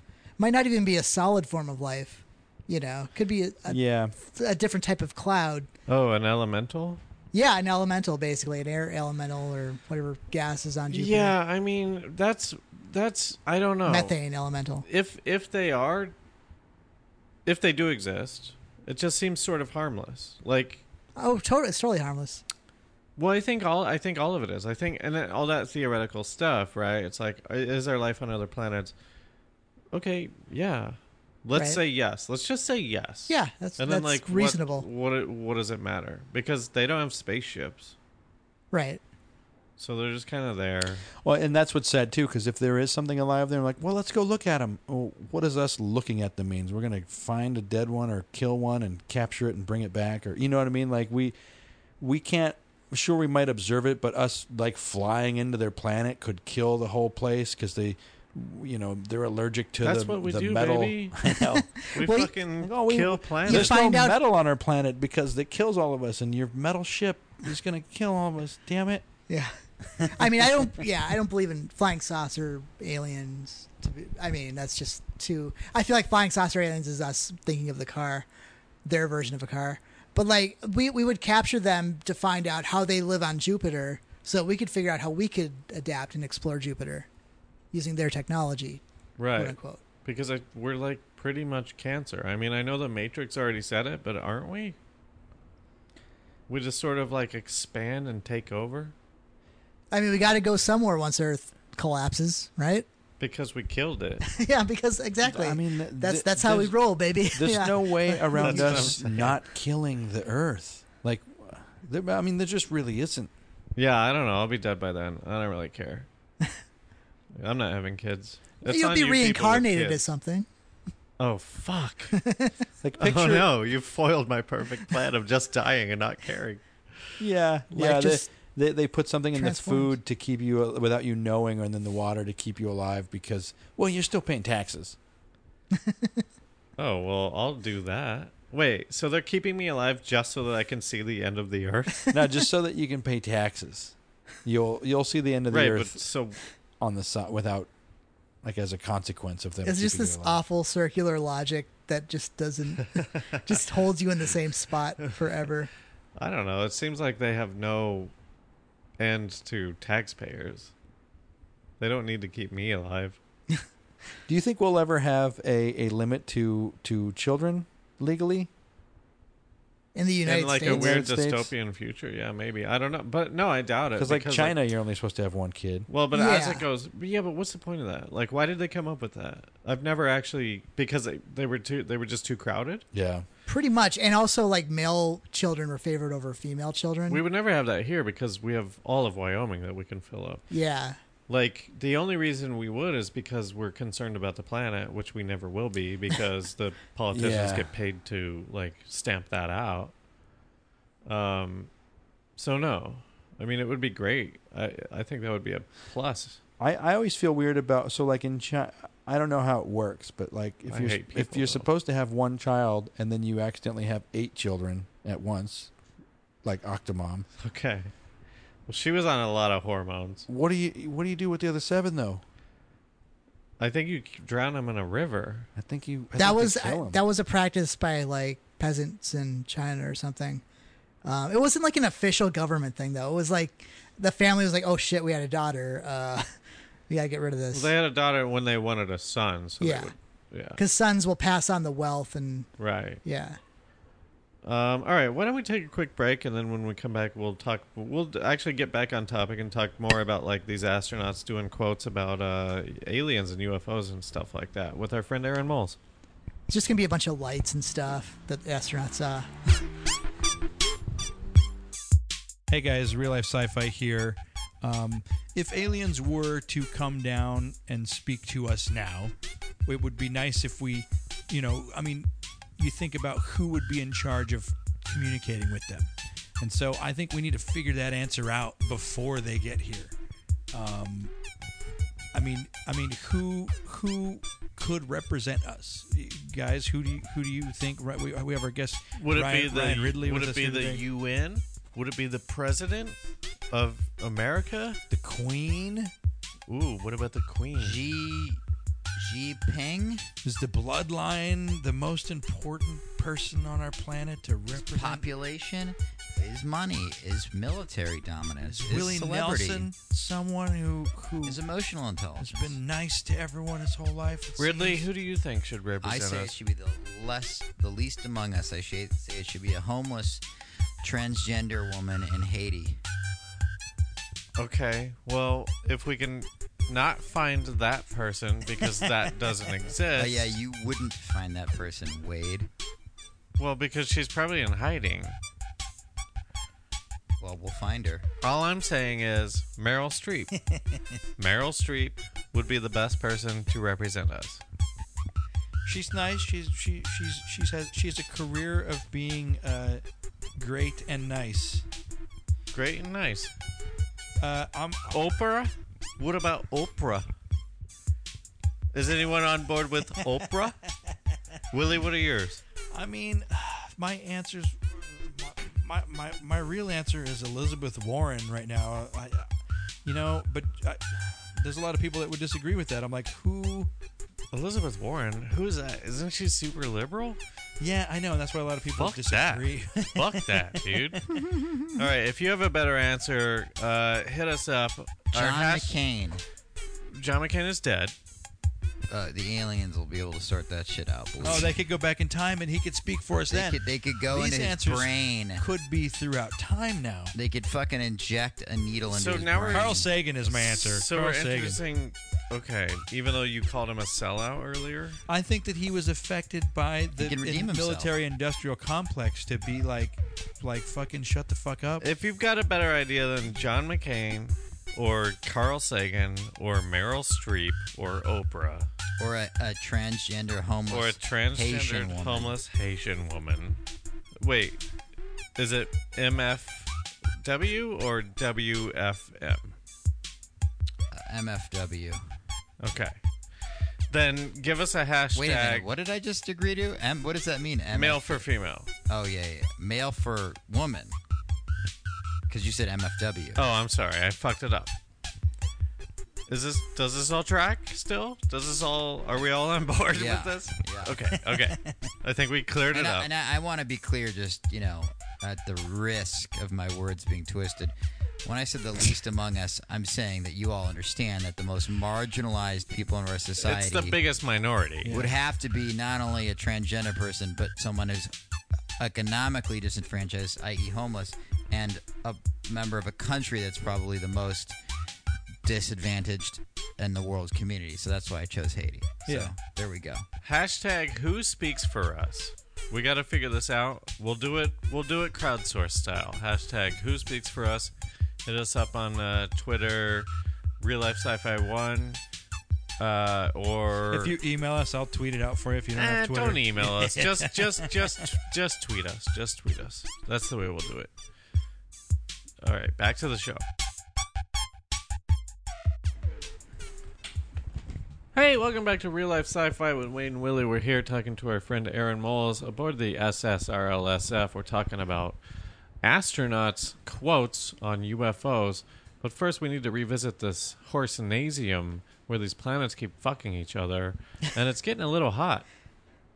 Uh, it, it's kind of weird because the inhabitants of the planet in between these two stars that are fucking each other, like, they've lost interest, but it's it's still free sex happening that you it's can watch all fascinating. day. Yeah, it's fascinating to watch.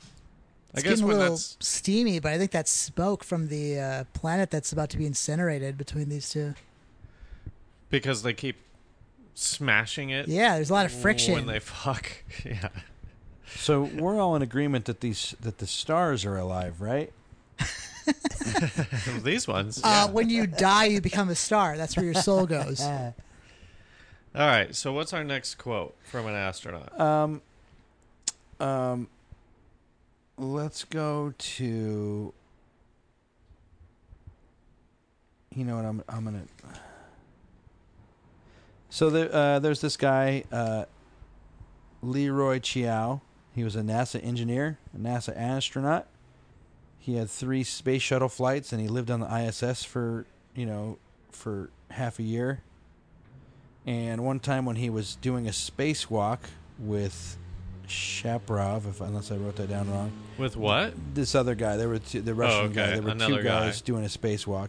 He saw these bright lights that he described like Hang on, we got drag racing happening outside. oh, what Midnight Club. They're trying to pick up the gravity from the suns, and They're Slingshot? slingshotting off of them. yeah, Okay, so he's on a spacewalk with this other guy.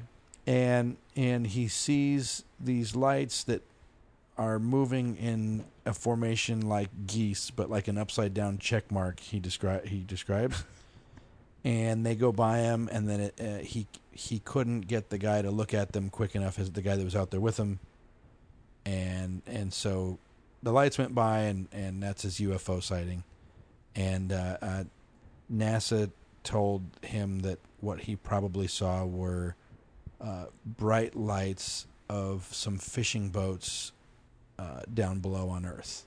What? What? Like, yeah, I know, right? That's sound. That's what?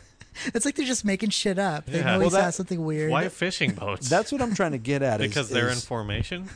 is a lot of a lot of these rebuttals by NASA to me, like this one, just sounds so ridiculous. Where I'm like, okay, this is making me believe that there was that he did see something because he didn't see fucking boats in a line. If you could see the lights from a boat, you could see every fucking light down there. You, you know what I mean? Like, Well, these boats are fishing boats are notorious, notoriously made of mirrors. yeah, and and they have Yeah. lights that go straight up. Oh, I wasn't even thinking lights. I was thinking reflections. Oh, like on the boat. Right. yeah, the I mean, sun I don't hits the believe it. I'm just trying to see what their point would be. Yeah. Well, that one Did he have an actual quote, or is this just you're just gonna paraphrase this guy? Oh, just paraphrasing. okay. Um, Upside down check marks. well, he said it basically like flew by them, and they were like, "Oh no, no, you were looking at the Earth, and the the Earth was rotating, and these boats were in a check mark formation, and that's what you saw." No, But well, that would- can't be. I, I think they were saying And this is just as crazy as seeing boats from space. That like these fishing boats are in a weird V thing because they want to catch all of the tuna. And so the sun hit them all at the same time, reflected in a way that like reflected off of his spacesuit mask or something like that, and sort of went through. Well, from Not every- that he was everything that at I read, boats, there was no there was no sun. There was no involved. sun. Well, Meaning, this- because because well, oh, I, I I- I may not have uh, described this well. The bright lights from the boats, it was definitely in in nighttime. So the oh, sun was so on the he was side. looking at the Earth I mean, Yeah, light works. because we you all can't work in see anything. film, so we know how we know how light works. I mean, the sun would be coming from would be coming towards you, towards you, right? It's on the other side of the earth. But they were doing. Well, but this- if there's no sun and he's looking at but the it's on the dark other side, side of the earth. of You'd be the Earth, facing where the sun would be, right? why would he be facing where the sun would be? Because it's on the other side of the earth. The earth is blocking your path. The earth is in between you. So and it's the like an eclipse for him. What's that? It's like an eclipse Yeah. for him. Yes. Yeah. So there's no light. The light's hitting the other side of the earth. and then something flies by. Yeah. Okay. Yeah, but even still, it wouldn't fly by. It would be there for a really long time. I, I feel like he could tell the difference between it being boats on the Earth I and would, a I would hope that an astronaut who worked on ISIS could do that. I mean that, that that's what I'm getting at is th- their rebuttal makes me go, oh well, fuck you guys. This this guy is a fucking he's a NASA engineer and a NASA astronaut. that does seem suspect for sure. I mean, that seems super weird. So and that's a weird one. I don't know, and that, that's the whole point of this episode. Are these just little weird stories? So here's a cooler one. This guy Donald Slayton, he was a World War II pilot, an aeronautical engineer, and a test pilot. He's also the bad guy in American Pie 4. Donald Slayton, Donald Slayton's here. Watch out. It's the slate. fucking Donald Donald Slayton's up to his no good. Slater. Oh, fucking Slater's here, man. I think Fuck. he spiked the punch with mushrooms. Oh, man, he's trying to fuck my girlfriend. Fucking Slater. He was a, a Mercury 7 astronaut, and the Mercury program came before Apollo. Uh, he was supposed to go into space, but he had a, an, an irregular heartbeat, so he didn't fly. They made him the director of flight crew operations from 1963 to 1972. What a downgrade. I know. It's like, well, you know, you you can you can be in charge of something. Not if you don't want to go into space. Then you're like, phew. Uh, It's like ni- people who didn't want to go to war. Yeah, and what if had you're like- yeah, feet. it's like, oh, You're you're, like the a most- reporter for the an island that Right. we're not actually a war in. You're the most physically qualified person. Like you're perfect for space, but you don't want to Yeah. do it. You're terrified by it. It's like your dad making you try out for the football uh. team, even though you have no interest in it. Uh-huh. But you're and you're in Texas. It's like Friday Night Lights, and you like you don't want to. Do it. Well, that's what's the funny thing about about your version is if if you just start talking about UFOs, that'll take you off the list. Yeah. yeah, that's true. It's like saying you're racist to get out of jury duty. Yeah. So wait, this guy was actually not an astronaut then. Well, in ni- in 1975, uh, his health became he passed the test and he became the dock the docking module pilot. he listened to enough like hardcore bass that got his heart back I know. on. How do you when you take some? Yeah, how do you Ah, fix an fuck. irregular heartbeat? That's crazy. And he was uh, on the Apollo Soyuz test flight. I don't, I don't. I actually don't know what that is. Anyways, uh, he had a UFO encounter while he was flying. He said it it looked like a weather balloon, and then when he got closer, he's like, "Oh, it it actually is a saucer on its side. It wasn't like it just you know was yeah. You get So it. that means he's the origin of the weather balloon. Uh, explain away. Ah, this is 75. Weather balloon Roswell 40, 46? oh, okay. They- Yeah, I was in the said It was a weather balloon. It was like after World War II, but uh, yeah. But but but then he said that the thing. Let's say let's say it was angled at a forty-five degree angle, and then it took off. Uh, and and and it, and it accelerated in such a way, and then it disappeared. And and this guy, you I you know I paraphrase this, but there is the you can find the video of him saying, talking about this encounter. But uh, I don't know that I mean, there's no rebuttal or anything that NASA says, but he saw what looked like a weather balloon got closer, it was a flying saucer, and it took off and it disappeared. See, this is why we don't let people with irregular heartbeats into space. Very true. I'm always skeptical of flying saucer stories specifically. I just, I don't know. I feel like we made that up and it just got popularized, and it, it's what everybody sees.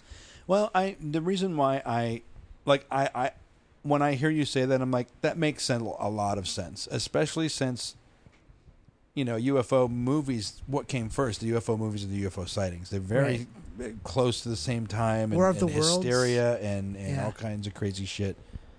Um, and and it's like when when you hear like Bob Lazar talk about reverse engineering UFOs. I think it's pronounced laser. L- I know we. I had a, te- a, a, a, stu- a substitute teacher who their name was Butt, B U T T, Uh huh. and they're like, "No, it's actually Butte." Like, actually, no, it's not. See, okay, Newt. if you're a substitute teacher and your last name is Butt or Butte, you gotta go in and first thing you do is write like, "Hey, I'm Mr. Butt." You got to get cool. What's up? You have Get to the get joke cool. out of the way. Yeah, you get have ahead to like it. get in front of it. You- You, can't be like, "It's not Butt." It's not Butt Yeah, But because that's. I mean, they're children. Like, of course they're gonna I call know, it Butt. man. I was like, What a I was moron. So I was like, this is this is, you just ruined your career. Whatever. Well, you ruined your day. Yeah. Because every bully in class is going to say, "Hey, Mister Butt." You just say like, "Hey, I'm Mr. Butt. I like farts. I'm a big fart face. I'm Mr. Butt." Anybody got a problem with that? And it's like Eminem and Eight Mile. You just dox yourself. Yeah, you gotta own it. Yeah. I'm Mr. Butt, and this seems contradictory, but I hate assholes. So fucking watch out. Whoa. I don't know if the fourth graders are ready to That's hear a, that's a complaint from a kid to the principal on you. I'm Mr. Butt. Contrary to f- human anatomy, I actually don't like assholes. Um, all right. Uh, Clark McClelland. Here's a NASA employee. hey, my name's Mr. Butt. If you if you don't if you make fun of my name today, then you're gonna go to the butthole. That's this corner over here, and that means you're in trouble. And let me mark this corner by peeing in it, just so you know you're going to sit in my pee. Has nothing to do with butts. It's just gross. I'm just weird. No one's gonna fuck with you after that. yeah. Uh, uh, in 1991, he was monitoring a space mission at the Kennedy Space Center in Cape Canaveral. Um, This is a new story. This is not. this is a new story. This is Okay. a NASA employee monitoring uh, a space shuttle. okay. And, and and when they did these space shuttle missions, they had cameras everywhere, right? So you could flip between the cameras. And so here he is watching these astronauts in a space shuttle with the cargo bay doors open. And they're like, you know, in their spacesuits and and he saw an, a two-legged entity, and he says entity that was 8 to 9 feet tall uh, approach them, like walking up to them. And and uh, then he saw a craft hovering behind the space shuttle. Wait. Well, okay, but what are they looking at? Did they have their backs turned or something? No, no, it, like like I'm not sure if it cut off or not. Th- this guy is like one of those. I don't want to Crazy say. lunatics. I don't want to say that he's a a rogue NASA employee, but uh, he's a rogue NASA employee. This guy um if you look up if you look up on NASA, they have a history of everyone that's worked for them. He's not listed as someone that works for them, but he's getting a pension from NASA and he's gotten astronauts to sign affidavits saying that he worked with them that he worked there. So he's gotten some astronauts to say yes, he worked at NASA and he's not working and he's supposedly getting a pension from NASA, but he's not on their website. Huh. And so the story is is that he is basically they're they're making him out to you know, obviously, you know, I don't need to describe that to you. I mean, but like yeah, but those astronauts were there, so like, are they just did they see it or Well, that's the thing. It's not the astronauts that that were there. No? I know that. I Oh, oh, mean, yeah, yeah, like, but how does he explain he that they didn't see it? He doesn't say who was there be, to protect them. His story is So his story is they saw it, but they've been silenced. yeah, yeah, It's a two-legged figure in space. yeah. Like that. That was yeah. Was it in space or was it on the thing with It, them? it was in space, but it was walking on. The cargo bay doors were open, and this thing was walking towards them, like approaching them. On the space shuttle, like it had. Was it Superman? A Superman is not eight to nine feet tall. And, That's true. And, you wouldn't describe Superman him is as made up, an so entity. he could be. Could it be a Gundam? Gundams are bigger than that. That's true. I'm going too small or too big. Yeah, I can't explain it. You know what? Maybe well, it's real. here I'll explain it. If that's true, then we have nothing to fear because those astronauts are alive, right? He never said that they died. Yeah, it's harmless. Yeah, but but, I mean I mean this this is the thing. I don't know if I believe this guy, I know? definitely don't believe this guy. but but I, Seems sketchy. whenever I know that I don't. Believe whenever this people guy. say like why don't these why don't these aliens try to meet us? What if they were trying to meet us, but the people the only people that they were interacting with were people in space, and and and and and, and it's top secret, and they're not allowed to tell us anything. I'll tell you what I think happened. I think this guy got fired from NASA, and as part of his like uh, exit, they were like, "Okay, we'll give you a pension, but you're on record. You can never say that you ever worked for NASA because you fucked up, dude. You suck at your job. We'll give you a pension because we're legally obligated to. So just go away. We'll we'll pay you twenty grand a year or whatever." as part of your pension. And then he's like, okay. And then and then later he's like, man, fuck these guys. I'm gonna say that there's aliens. I can't And I'll afford He goes scorched I'll earth. sell a cross country book. trip. I'll sell a book about it. I I don't know. This is like, I, f- I feel like there's plenty of times where like there's not a record of you working for some place, right? Yeah, yeah. D- did he write a book? I, I don't know. Let's look. Let what If he what- wrote a book, then he's full of shit. Because then he's just trying to sell a book. Let's see. Um, what do you think? What are your guesses? Well, what uh, what what era was this? What years? Uh, it was during the shuttle program, so it wa- must have been late '80s, early '90s. I mean, maybe he's trying to do the tabloid tour or something Yeah. like that.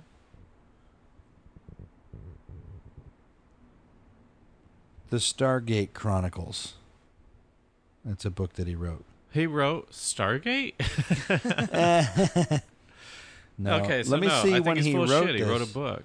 Oh, chapter 32. President Dwight D. Eisenhower at Holloman Air Force Base with ETs in 1955. So he's, you know.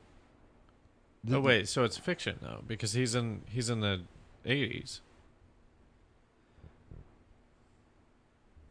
In 1958, Clark McClelland was assigned to the National Space Program at Cape Canaveral and helped launch or viewed 673 rockets and spacecraft. What site am I on? Allegedly, StargateChronicles.com. Stargate-Chronicles.com. So this is his website. yeah. This guy's this guy's full of shit.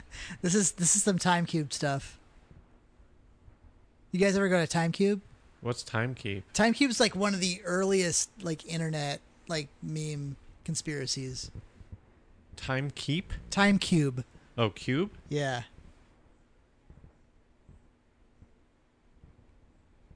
What was it? It was like time isn't a circle, it's a cube. I don't know.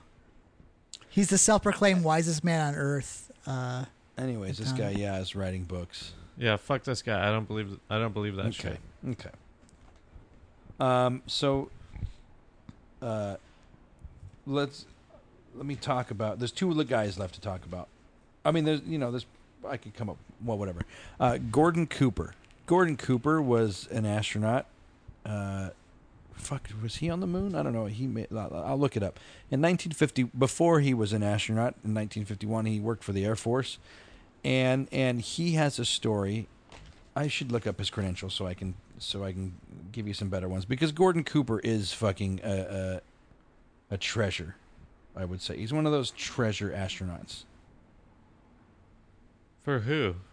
NASA or conspiracy Oh, I think for for NASA, he was an American aerospace engineer, a test pilot, United States Air Force pilot, and the youngest of the seven original astronauts in Project Mercury, the first manned space program of the United States. So he didn't walk on the moon, but he's been in space, and he piloted the longest and final Mercury space flight in 1963.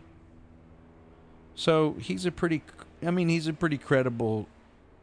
He's fucking old school astronaut. Okay, what did he say? program before Apollo. He said in 1951 he worked for the Air Force, and and it's great because y if you look this up, you get to hear him talk about it instead of some article or something, you know. Because I I have a hard time believing articles contrary to my history. Um, uh, so he he s- says that he saw hundreds of of things flying above him, and and somebody was with him. Uh, another pilot. I don't know if it was in another sh- in another craft or in one with him, but there was another pilot with him, and and so this their story they they they have together. Um, and he couldn't tell if they were really large craft really high up or if they were smaller craft lower. But no matter what, their planes didn't have the capabilities to go that high. So he couldn't tell if they were their size, but they were higher than they could go. Um, they they've filmed the these things and then they sent it up the chain of command. You know, so they they filmed these whatever it was, hundreds of things flying in the air. He says that they looked like uh, they could could have been. I don't know. I, I I didn't write down what he says, but this was. Fuck! I'm getting my stories mixed up. Anyways, I'm gonna I'm gonna mix both the stories up because I, I now I can't. I did, my notes suck. Six years later. Oh yeah. Okay. Okay. So so this one. Good, good. They are separated. They saw hundreds of things flying. They sent them up the chain of command. The note that they got back from the Air Force was, "Oh well, these those must have.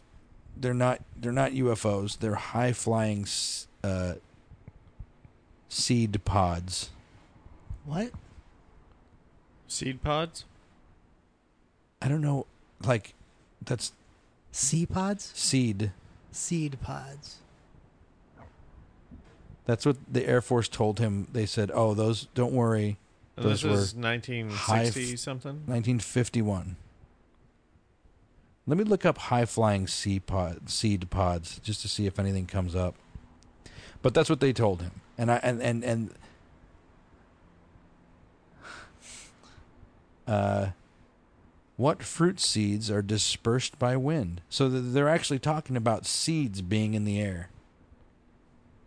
I get, I, I kind of get that. I mean, I get that.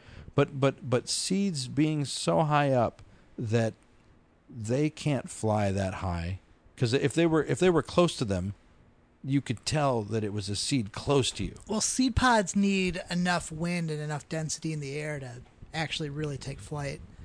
I don't think they could go in a thin atmosphere. in the upper atmosphere yeah because he he was saying whatever they were flying they couldn't go that high so and and that's im- that's I would say that's impossible for a seed pod to get that high. me too and so like like their their rebuttal to me is so crazy that i'm like well fuck you those are ufos Most of their rebuttals are crazy, but also we're we're taking these people at their word too. I don't think I believe either of them. Me neither. what you don't believe gordon cooper I, I don't know. the If- a- if astronaut he's- with if the he's- longest the if- lo- go on If he's oh, in Oh, I the, mean UFO, He- unidentified. I, I'm sure he saw something. I don't know. I mean, like he's he's going higher than anyone has before, or not? I don't know. He was just talking about whatever he was flying couldn't go higher, and whatever it was in 1951. But the thing is, is that like I'm not saying that these are aliens in crafts flying above him. These, uh, this, like you know, these could be some weird organism up in the upper atmosphere that that that that you just never see. You know, like how many times in your life have you seen an owl? There, there are owls here. Uh, There's owls that I can hear them around our place. But how many I've times seen have a ton of owls. You've seen a ton of them? Yeah. Have you seen an owl before? Uh, yeah. When I was camping, a long time ago, but not not like urban ever. I, I'm just uh, trying to. I'm just saying the point about- technology at that time couldn't he have been like low on oxygen and like sort of hallucinating some stuff? Yeah, but the other guy with him that that also saw it. Would, I do you think they'd both describe seeing the same thing? Wasn't wasn't like cocaine in Coca-Cola at the same time? I mean, like, don't you I think? think it was like the 1800s, actually, like 1890 or something. but do you think maybe they were taking like quaaludes for their anxiousness or something? And- Uh, well, the thing is, is these astronauts back then. It's like they, you know, before you do any big, gi- well, he was. This was when he was a test pilot, but even then, so I, I think that they like check your vitals before you go up. I don't think you could. I don't think you could do cocaine and do a test flight. I, I, I really think that they're like. That's why how they found that dude's irregular heartbeat because they're like, okay, let's test you. Okay, you're good to fly. And they, I don't know, man. I mean, maybe all I'm saying is like, it's probably less regulated than it is now. You could get away with some stuff back then. Like they didn't know they didn't know that cigarettes were bad for you. I and also I can't remember what year this was. 1951. Yeah, so they're like smoking cigarettes and like taking all kinds of weird drugs. But six years later, at Edwards Air Force Base, they were filming some. Um, this is also before he was an astronaut, but he's working for the Air Force still. Six years later, um, they they were filming some test flights of some new planes, and uh, they filmed a a saucer craft land on their base. And it had three, uh, you know, legs. Basically, the saucer craft, Telescopic legs. telescopic. I don't know if they were telescopic, but it had- three legs when it landed. And they tried to get close to it, and then it took off. But they filmed it. And so this guy has filmed on two separate occasions some UFOs, and it sent him up the chain. And then, you know, whether you believe it or not, in both scenarios, you wouldn't filming a UFO landing. Your boss of the Air Force isn't going to. They might tell you to shut up, but they're not going to send you like, "Oh, hey, this is what that was," or you know, it's just Yeah. like it's just lost at that point. You report it, and, and management does what it does with and it. then if you and then you can tell. So he didn't tell this story until long after being an astronaut, you know, because it's like you back then you just didn't tell stories. Or back then, you were getting paid to be in the Air Force, and then you retired from the Air Force, and you're like, shit, now what? oh, I'll make up a bunch of stories, and then people will pay me. Well, you got to think that those astronauts are pretty well taken care of at that time, anyway. I mean, fucking Gor- if Gordon Cooper, man, I don't know. I've seen him speak a lot. He's not like a. He's not like a. Uh, he's he's been interviewed a lot of times, and I've never heard these UFO stories. So he's not like making it big off these UFO stories. He's, you know, he's a. If you look him up, he's like I said, he's a he's an astronaut treasure. So, like, these things are not his bread and butter. Like, Yeah. when he does interviews now, he doesn't just talk about that stuff, or whenever he died. Yeah, yeah, no. I don't know, man. I yeah, that's weird. And did he definitely say these things? There's like video of Yeah. him saying these things. Yeah, that was that. That's the cool part about it. Sure, he was old, but but he's explaining all these stories. All right. So we've been talking about memory a lot lately and like I had a dream last night that me and you and my dad got to bring out the opening ball for some CSU game. And me and you like we rehearsed this whole dance and it was like fucking awesome. In this dream we weren't even doing it. We were remembering it. Right? You like had clips of it on your phone or something like that. So we're just like reminiscing about it and watching it.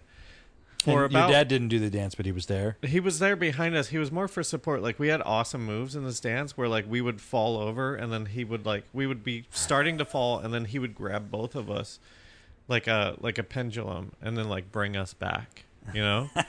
and it was the coolest dance. We did this move where we pretended to sit on a chair and then and then it was awesome. It was awesome. You were in synchronicity and Me and Willie were, and then he was just behind us, like as the support guy. yeah. and we came up with it on the fly.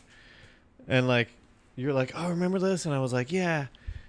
And for like a good 10 minutes after I sort of like woke up, I was like, "Oh, that was so awesome that we did that." It was like the coolest memory. and I believed I believed it. And then and then I sort of was like, "Oh, wait, no. That just exists in my dream. Like that doesn't I was like seriously about to text you, not literally, but like go like, was this real or not? Until I sort of like came all the way to and realized that it's just a dream that I had. Couldn't that be the case where he sort of like dreamt something or whatever, and then he's like older and he sort of like says it as if it definitely happened? I think I, I definitely think that that's a possibility. I do. You know, I don't. I, the thing is, when I listen to these astronauts, I'm like, man. Sure, you know, there's a chance that the fucking particles in space are blasting through your brain outside of the magnetic field and making you a little crazy. I I, I think that that's very possible Mm-hmm. but uh, uh, I do think that that that if you've been a pilot or an astronaut, you're definitely one of the more stable minds in in the world. Okay, but let me just ask you this. With this guy's two stories, like you had me until he said that a fucking flying saucer came down and landed, and then when they ran up to it, it took off. Like that's, and that they have film of it. That's sounds like totally crazy to me. Do you believe that that actually happened? The thing is, is I've seen a lot. I've read and watched and heard a lot of people tell stories of crafts, right? Mhm. Um, the reason why I lean towards believing them is like like this guy in particular. He didn't fucking write any UFO books. This is kind of like him being like, yeah, but uh, I mean that's a good point, but like that's crazy that a UFO landed. Multiple people saw it. They have film of it, and he's the only one who has ever like said that. It just seems to me like he's I, just I I don't know if he's the only one. You know what I mean? Like like for a while before Well, even before if he's the not, internet like, age. shouldn't that be a bigger story? but I th- Roswell's a huge story. I mean, my Yeah. I I think that the reason why I lean, I think that every media outlet um, ignores most UFO stories unless it, unless they're too big where they have to report on them. And the weird thing about it is, whenever they do, they tell you what the UFO was like the next day. But this is a different era, though. Well, I'm saying I'm saying though that that the reason why that happens now is because I think that some entity is coming in and saying you you can't just report a UFO story. You have to you have here's the official story It just story. seems like you're explaining away why more people aren't saying. I it, it just seems like I I really want you believe that he has film or had film until he gave it away of a flying saucer coming down, landing on three legs, and then flying away. yeah. I bel I believe him. See, that's that's crazy to me to believe that because first of all, it means that like Hollywood imagination was correct about what UFOs are, right? Because they had nothing to go on when they were like fictitiously making up this shit. That's kind of where I land on UFO, like the flying saucer. Anyway, Right. And then it also means that like he alone, well, allegedly, I mean we yeah, of course we don't know who else has this story, but like I that's a huge story. Roswell's a huge story. And who even knows if that's true? Well, well, the thing that's true about Roswell that's always made it fishy is the newspaper headlines that came out, and then the immediate narrative of oh, it's a weather balloon that just imme- just came out like the next day and er, erased it all. And and uh, let's get into Roswell too, because um, our our next astronaut, um, um, Edgar Mitchell, he here's a guy who he was a naval officer, he was a NASA astronaut, he was the sixth man to walk on the moon. Mm-hmm. Um, What a loser. Six coming in sixth. Sixth place is the fifth loser. he uh, was from Roswell, and so, and this is him talking too. I watched a lot. If, you look up Edgar Mitchell, dude, he's the fucking, he's the astronaut of the future. I don't trust any ad that's a GERD. I only trust the words. I only trust Ed words. he he basically when he was flying back one time he had this he had this experience and the experience was he felt um at one with the universe. And it was it was like ecstasy. And he felt like he could feel the universe and felt that he was that everything was all the same and that he felt that he was from star energy you know whatever whatever. He had this weird experience. And when he came back to earth you know he was he was trying to f- figure out what this experience was and you know science didn't talk about it religion didn't talk about it whatever. He found some ancient civilization that talked about something very similar to that experience of of having an ecstasy moment where you connect where you leave your physical self and connect to the universe whatever. Um, at any rate i, I mean it, it, of course it's weird for me to bring this up before we talk about his ufo experience but he is a guy that talks about consciousness and, and talks about mixing the idea of of consciousness with reality. He he brings up a lot of weird things like, you know, people have in the interview that I heard they were questioning him about like, well, what about uh, what about dark energy and dark matter? And he was like, he was like, well, space is the zero point field where matter is created. So maybe what they're looking at is proto matter. This is so in within this zero point field of space, matter is created, Okay. and and so, in, in the in, um, um, he was saying that like maybe they're looking at proto matter, which is things coming into existence, like things being created out of. I would, you know, you could say thin air, but you were the programmer's writing space. script in the simulation. Yeah, yeah. Because I, eh, listen, if you listen to somebody try to explain dark energy and dark matter, it sounds just as crazy as oh, this is just stuff being made and we're observing it. We don't know how to observe it because there is mass happening without being able to yeah. detect it. All- All, all dark matter theories are just all over the place to me. yeah, Like, I can't. It's it's so crazy that that those theories are what make me say, oh, well, no matter what, we're just not right yet. And it's it's like it's easy to say that, especially me. I am stupid. I am stupid. I think I'm smart, but I'm also very stupid. I don't know all this shit. I mean, Um, relative to the universe, we're all stupid. yeah, and and so here we go. Edgar Mitchell. um, Now that you've completely invalidated his point of view, I know, but he was the sixth man to walk on the moon. He was a, it was a naval officer. Um, he was a part. You know, he's a big part of the Podesta emails. He's a guy that's like trying to. what did he say? Well, I gotta get. We got to stop Bernie from getting elected. Yeah. uh, on his way back to Earth. Oh yeah, this is that experience he was talking about. Whatever. Um, Have you done an episode on the Podesta emails? no, Uh, they're pretty crazy. uh, he became a So- founding. they're pretty boring too. I know, and they're amazing and shit. He became a founding chairman of the Institute of Noetic Sciences in Palo Alto, California, in 1973, for purpose of consciousness research and related phenomena. I just think that's amazing. It's like you know, I don't know. What do you do? What do you do? You guys think that there's? Do you believe in consciousness? Is that a question? Well, hang on.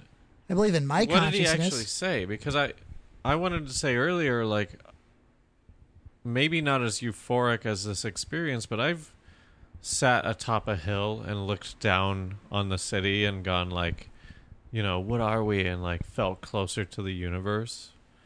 And that didn't take me going to outer space to do, and it didn't take a UFO to do. So, I, so I'm wondering, what did he say? Is that what he said? Just that he felt No, no, no, no, euphoric? no. Uh, I- I'm, I'm- just bringing that up about him. Um, I'm picturing that episode of The Sopranos where Tony does acid and goes to Vegas. And at the end, he looks down, I think, at Vegas and he's like, I get it. I get it. I just mean like, so what? So oh, what did well, he well, say? okay, like like for example, he there are people that uh, worked at the Roswell cover up um, that let him in on the secret because it's like, oh, you're from Roswell and you're an astronaut, and they they talked about they there are people that talk to him about the craft that they recovered, and and he talks about um, you know basically that Roswell was real. Um, let's see. See. I'm trying to get. I have a bunch of things. He's in 2004. He told the Saint Berg, Saint Petersburg Times, whatever, that a cabal of insiders in the U.S. government were studying recovered alien bodies, and that this group had stopped briefing U.S. presidents after John F. Kennedy. He said, "We all know that UFOs are real. Now the question is where they come from." Um, hold on. Let me let me keep reading this. I, I screen grabbed all these things that he said because okay, here here's here here where we get sweet. On July twenty third, two thousand eight, Edgar Mitchell was interviewed by Kerrang Radio, whatever. Mitchell claimed that the Roswell crash was real and the aliens have contacted humans several times, but that governments have hidden the truth for 60 years, stating, I happen to have been privileged enough to be in on the fact that we've been visited on this planet and the UFO phenomenon is real. In reply, a spokesman for NASA stated, NASA does not track UFOs. NASA is not involved in any sort of cover up about alien life on this planet or anywhere in the universe. Dr. Mitchell is a great American, but we do not share his opinions on this issue. So that's that's NASA's rebuttal, right? In 2008. Um but last year we learned that the CIA was spending millions of black project money tracking UFOs.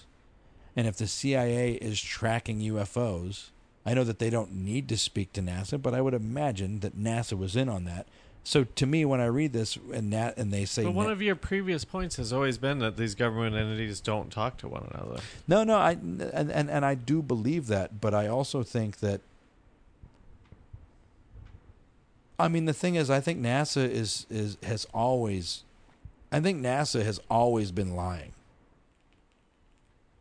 Since Roswell, I What- know you think that.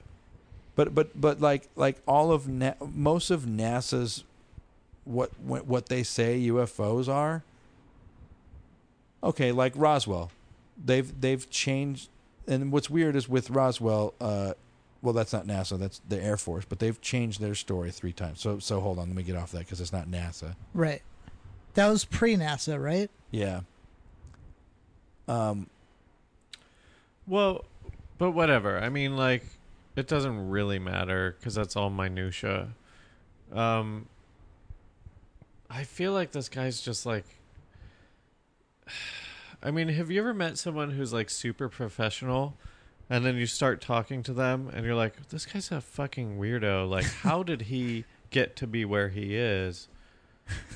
It's like everyone that's more successful than me in the entertainment business. That's It's just like how can you how can you succeed in business when you have these weird beliefs? I feel like he's just one of those guys where it's just like, yeah, he's super smart.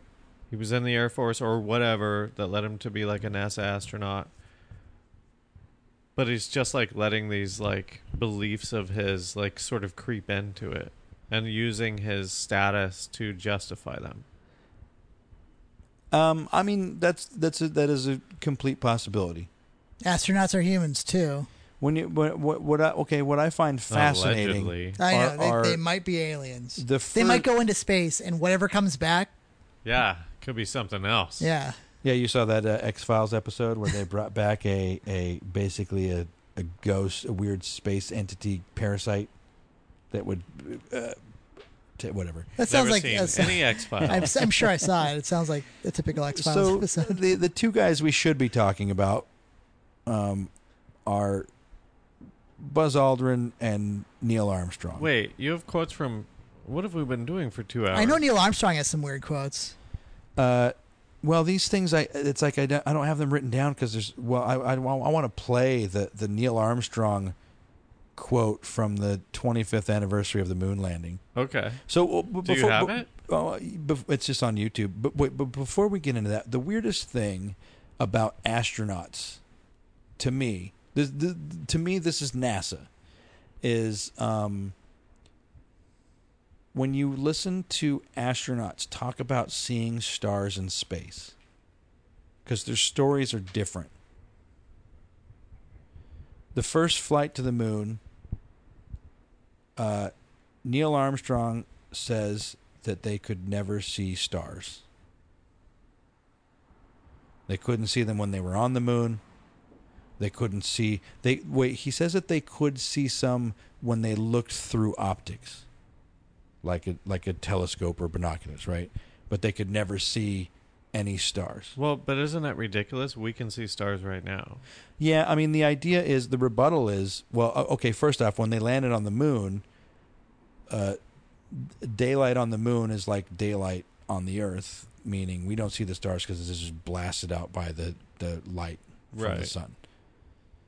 But like, I don't think their path was was fully what well whatever. I don't know about their path, but I'm just saying That would make sense if you landed on the moon because you're being hit with the sunlight yeah. and your eyes are adjusted to I see. mean, it's probably brighter. It's just Yeah. one big like. if you're on the dark side of the moon, you'd totally But see him. but they basically say that they yeah, but that's where the alien bases are. That's yeah. I, I saw that Transformers movie.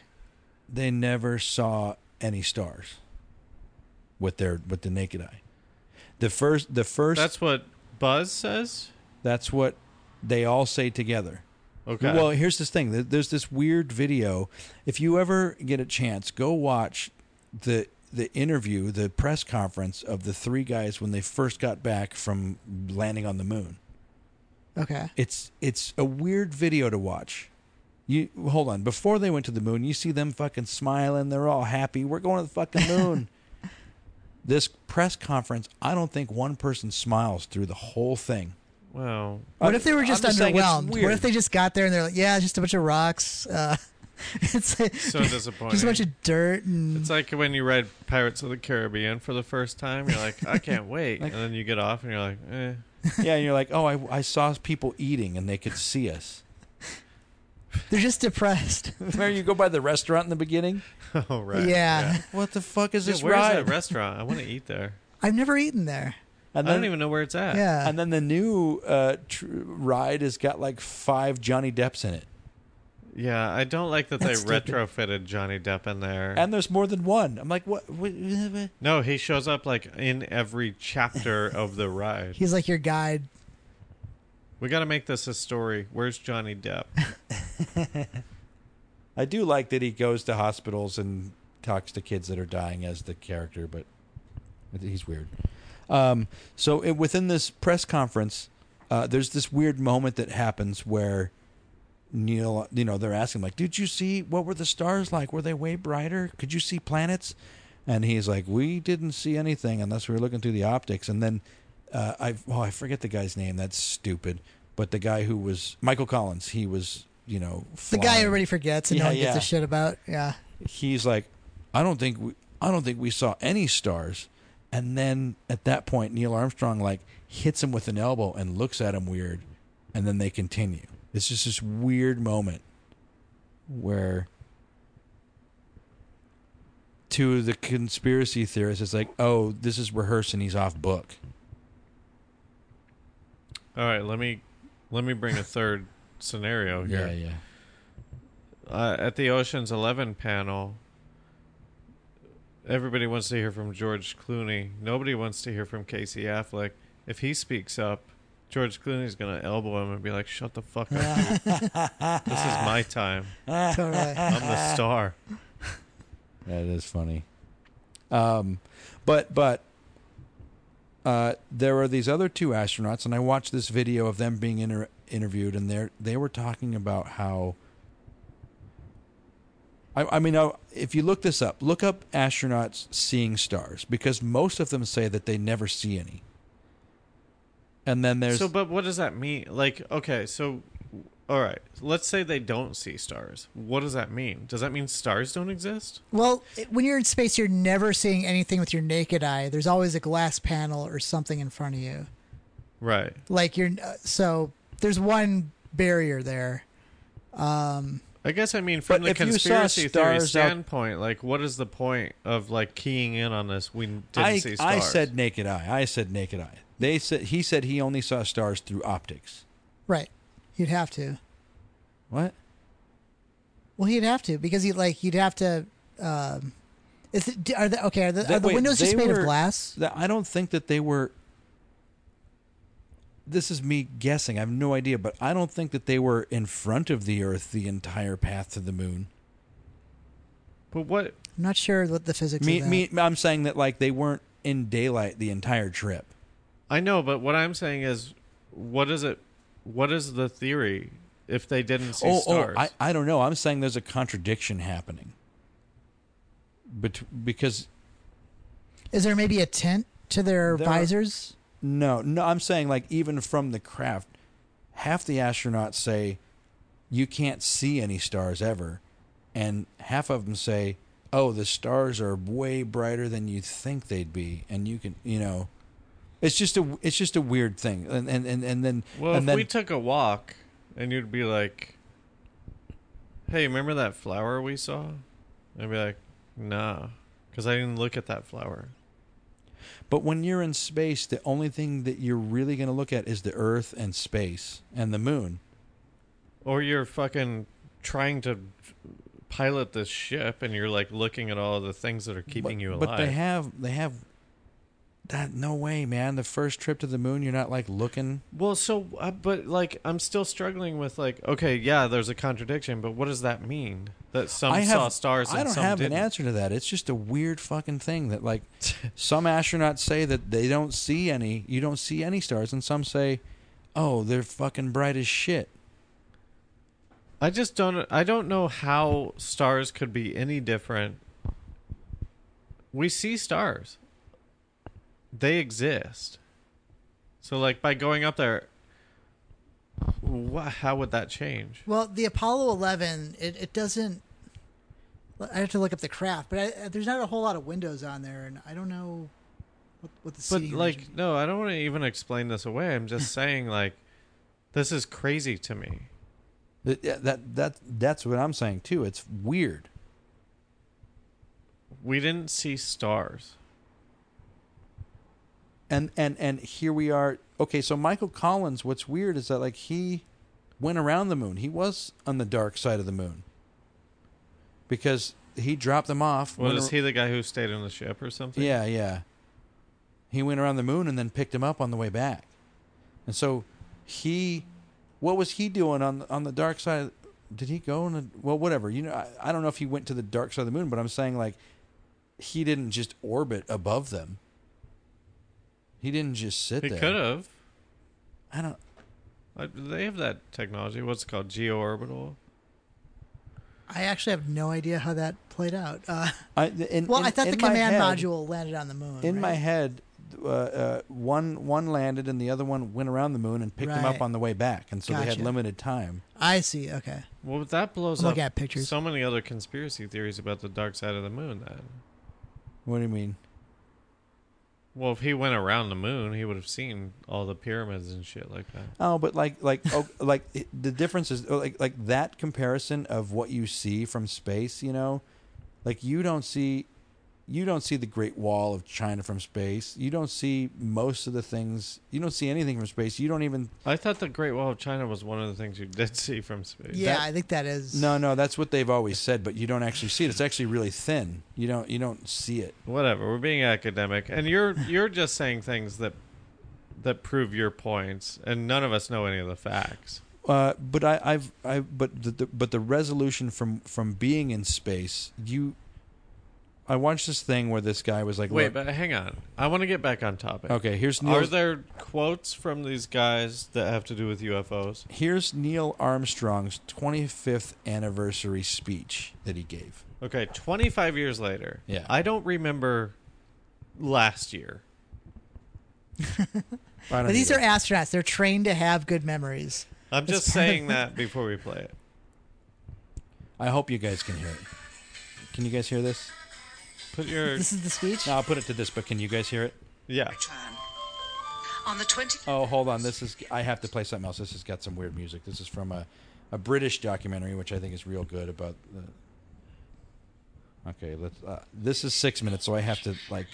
Hold on, I have to Oh my find the spot. It's it's only a minute long. Okay. his speech. so I'm saying the we- videos. I have to get to this it. time.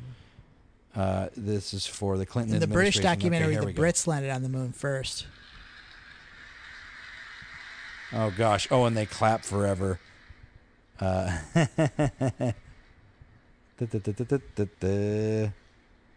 so Neil Armstrong was famously he didn't he didn't he only came out during the anniversaries. He never really talked to news entities. He didn't like being interviewed. You know.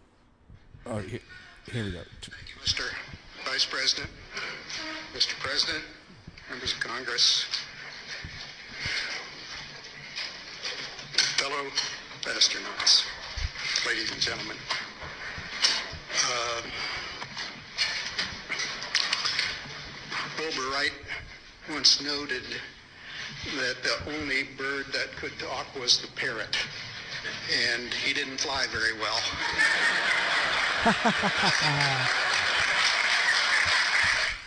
Thank you. Hold on. So I'll, I'll be brief. this this week, uh, America has been recalling the Apollo program and reliving uh, the memories of those times in which so many of us here, colleagues here in the first rows, were immersed. Our old astrogeology mentor, Gene Shoemaker, even called in one of his comets to mark the occasion with spectacular Jovian fireworks. I don't know what that joke is, but here comes the shit. Yeah, get to the crazy stuff. I just stuff. wanted to play the whole thing because he only talks for it's so short. Yeah, but is it five? Are we listening to this for five minutes? of the power and consequence of celestial extracurricular activities. Many Americans were part of Apollo, about one or two in each thousand citizens all across the country. They were asked by their country to do the impossible, to envisage, to design, and to build a method of breaking the bonds of Earth's gravity, and then sally forth and visit another heavenly body. The principal elements, leaving Earth, navigating in space, and descending to a planet unencumbered with runways and traffic controls, would include the major requirements necessary for a spacefaring people. Today, a space shuttle flies overhead with an international crew. A number of countries have international space programs. During the space age, we have increased the knowledge of our universe a thousandfold. Today we have with us uh, a group of students among America's best. To you, we say, we have only completed a beginning. We leave you much that is undone. There are great ideas undiscovered, breakthroughs available to those who can remove one of truth's protective layers. There are places to go beyond belief. Those challenges are yours. In many fields, not the least of which is space, because there lies human destiny. Were you guys listening? I was. I was, I was hoping for some something more salacious about. The, the the the the one quote where he says where you can remove one of truth's protective layers. What do you think that means? that we saw ourselves confined to the earth by gravity and we didn't know what was out there and we got out there and we saw stuff the moon i don't know i don't think i do you think that's like a for lack of a better term dog whistle to ufo I, am saying, what do you think he means when he says if if you can re, if you can get rid of one of truth's protective layers? I the truth as we perceived it before we made it out into space our perception of reality before we but I don't think he was talking about that at that point. Well, I mean, what do you think, Sure.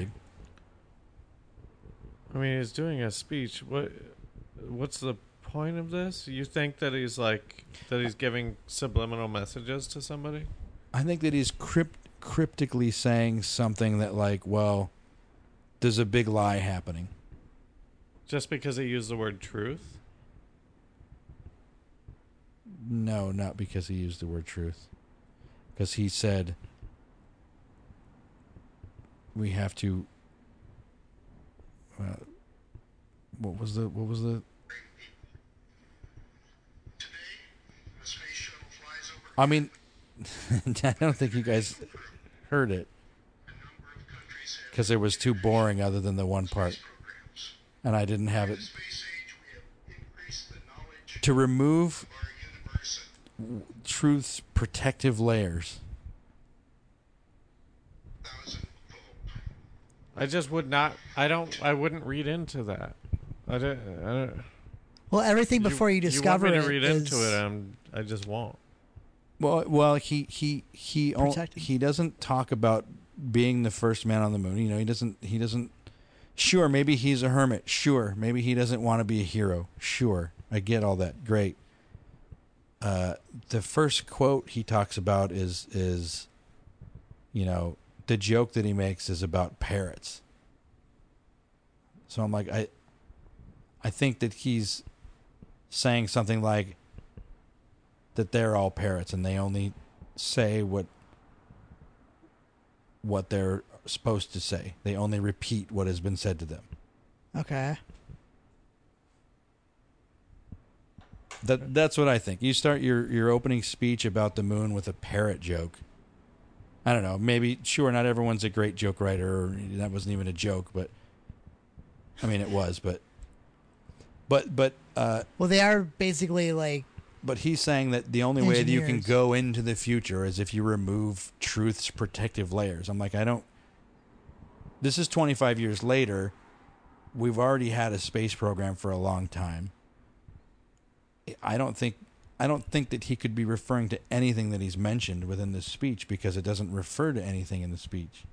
okay Because it's not sure we, they broke gravity and got to the moon 25 years ago, and he's saying he's he's trying to say something to the future. That's what he's trying to do within this speech. Is that like yeah This is like prime conspiracy, sort of like breaking down shit and sort of making it what you want it to say.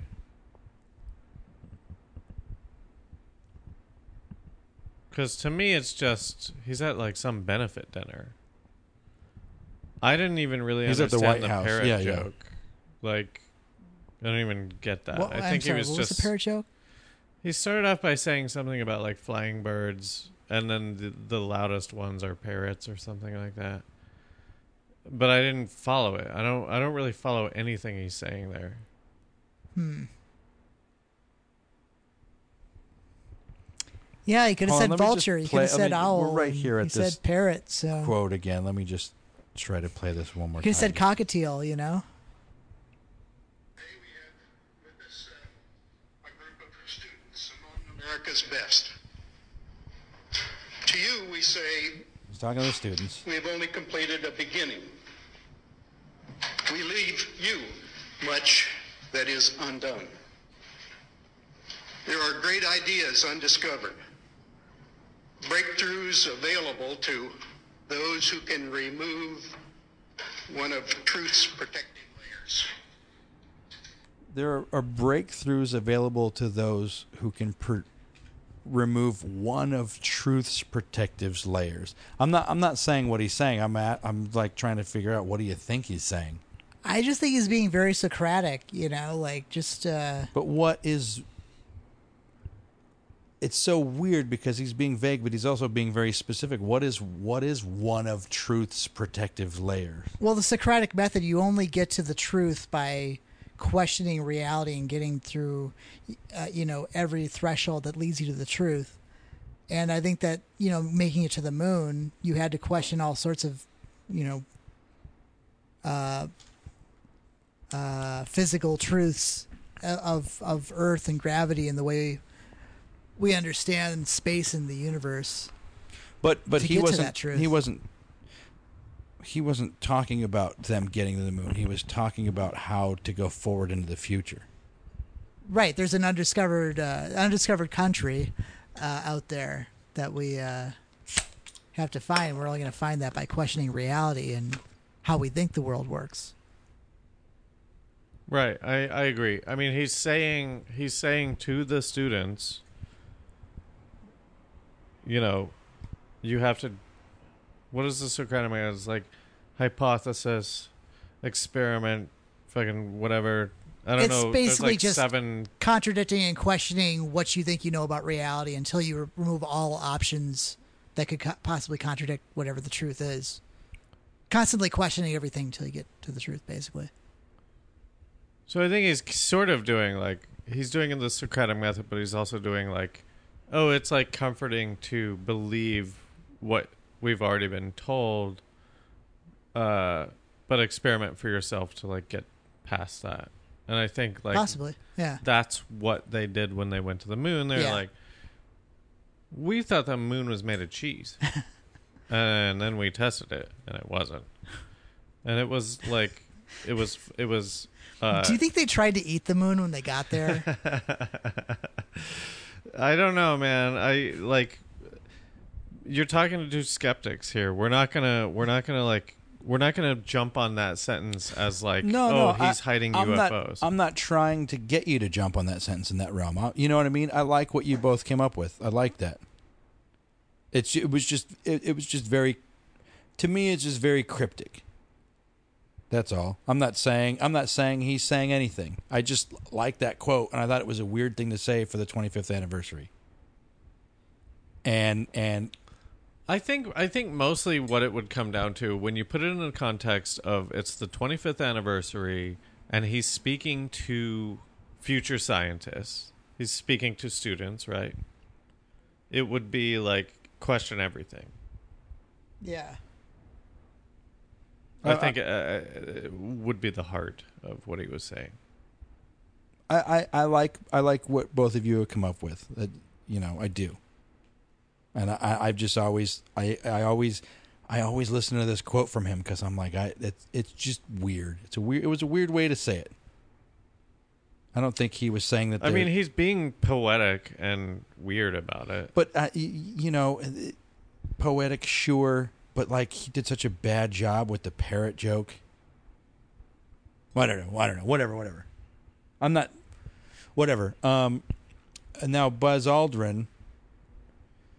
Buzz has got a lot of quotes out there. There's there's some people that think that. Uh, okay, here's here's what I think.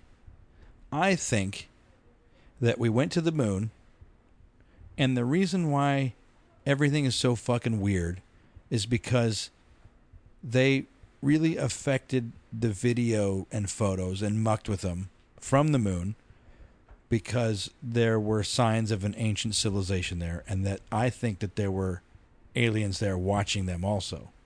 Okay.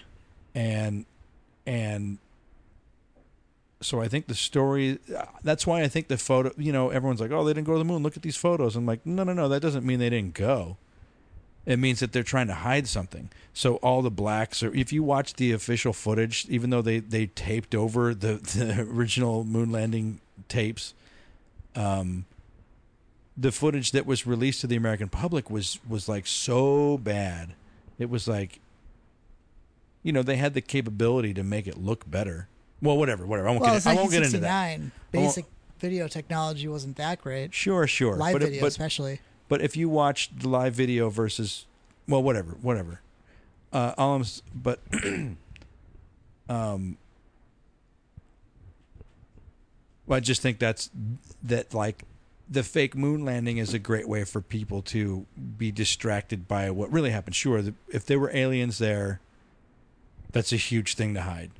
Uh, uh, if you look, so so a lot of people think that Buzz Aldrin knows these secrets and doesn't want to go to the grave with these secrets. So he's got a lot of weird quotes out there. Like when he was on, I think he was on Larry King or something like that. He's very prolific. He's been on like everything. Yeah, yeah. He he he mentions this. He's like, oh, what about this? When uh, because he he's been a big advocate to get people to go to Mars Yeah. instead of like going back to the moon again. And and and he he there's this big quote of him being like, "Oh, well, there's this moon on Mars where there's a monolith on it. And when people see that, they're going to be like, "Who put that there?" Wait, is there a quote like that? oh yeah, that's that's like almost word for word that he says. And he's like, Huh.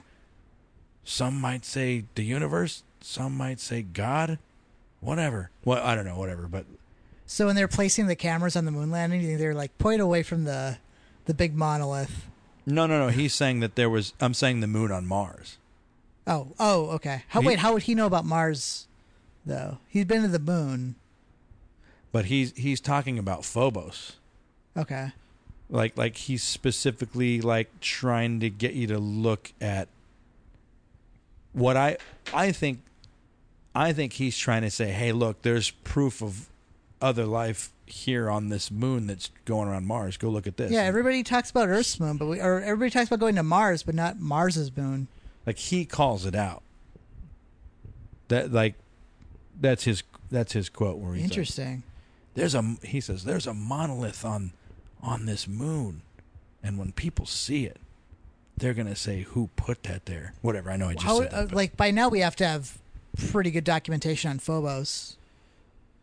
Is there well any? th- i mean we did a, an episode on that because that's the russians went there but it wasn't it wasn't just a russian launch it was like there were a lot of countries that contributed to uh, phobos 1 and phobos 2 there were two crafts that went to go land on phobos and they captured weird photos and and the first one failed you know a lot of a lot of crafts fail Yeah, for sure. this one didn't make it. The second one, it was supposed to crash or land on that moon, and before it it failed, it it captured some weird pictures of like what looks like a a f- a cigar shaped UFO floating over the surface of Mars because it like is moving and has a shadow Yeah. and like is in different locations of different photos.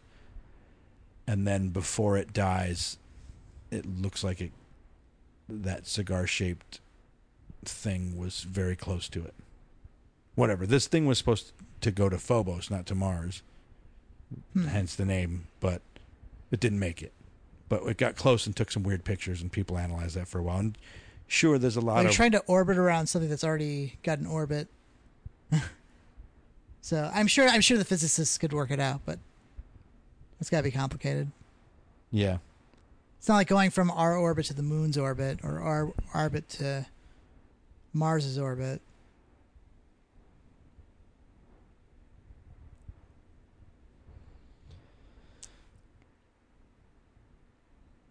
Any Buzz Aldrin quotes? Yeah, I was gonna look for one, but uh what do you want to talk about, Wade? You know, my dad used to play tennis with Buzz Aldrin. What uh who was better? You know, it's it's like Rocky Three. Um, I don't like when Apollo Creed and Rocky box at the end, and you, and you never figure out the result. Like I don't know. that's I two. That's two. what's that? Isn't that the end of two? No, three for sure. It's the Mr. T one where he becomes his trainer. Then at the end, Rocky's boxing and Apollo comes up to him.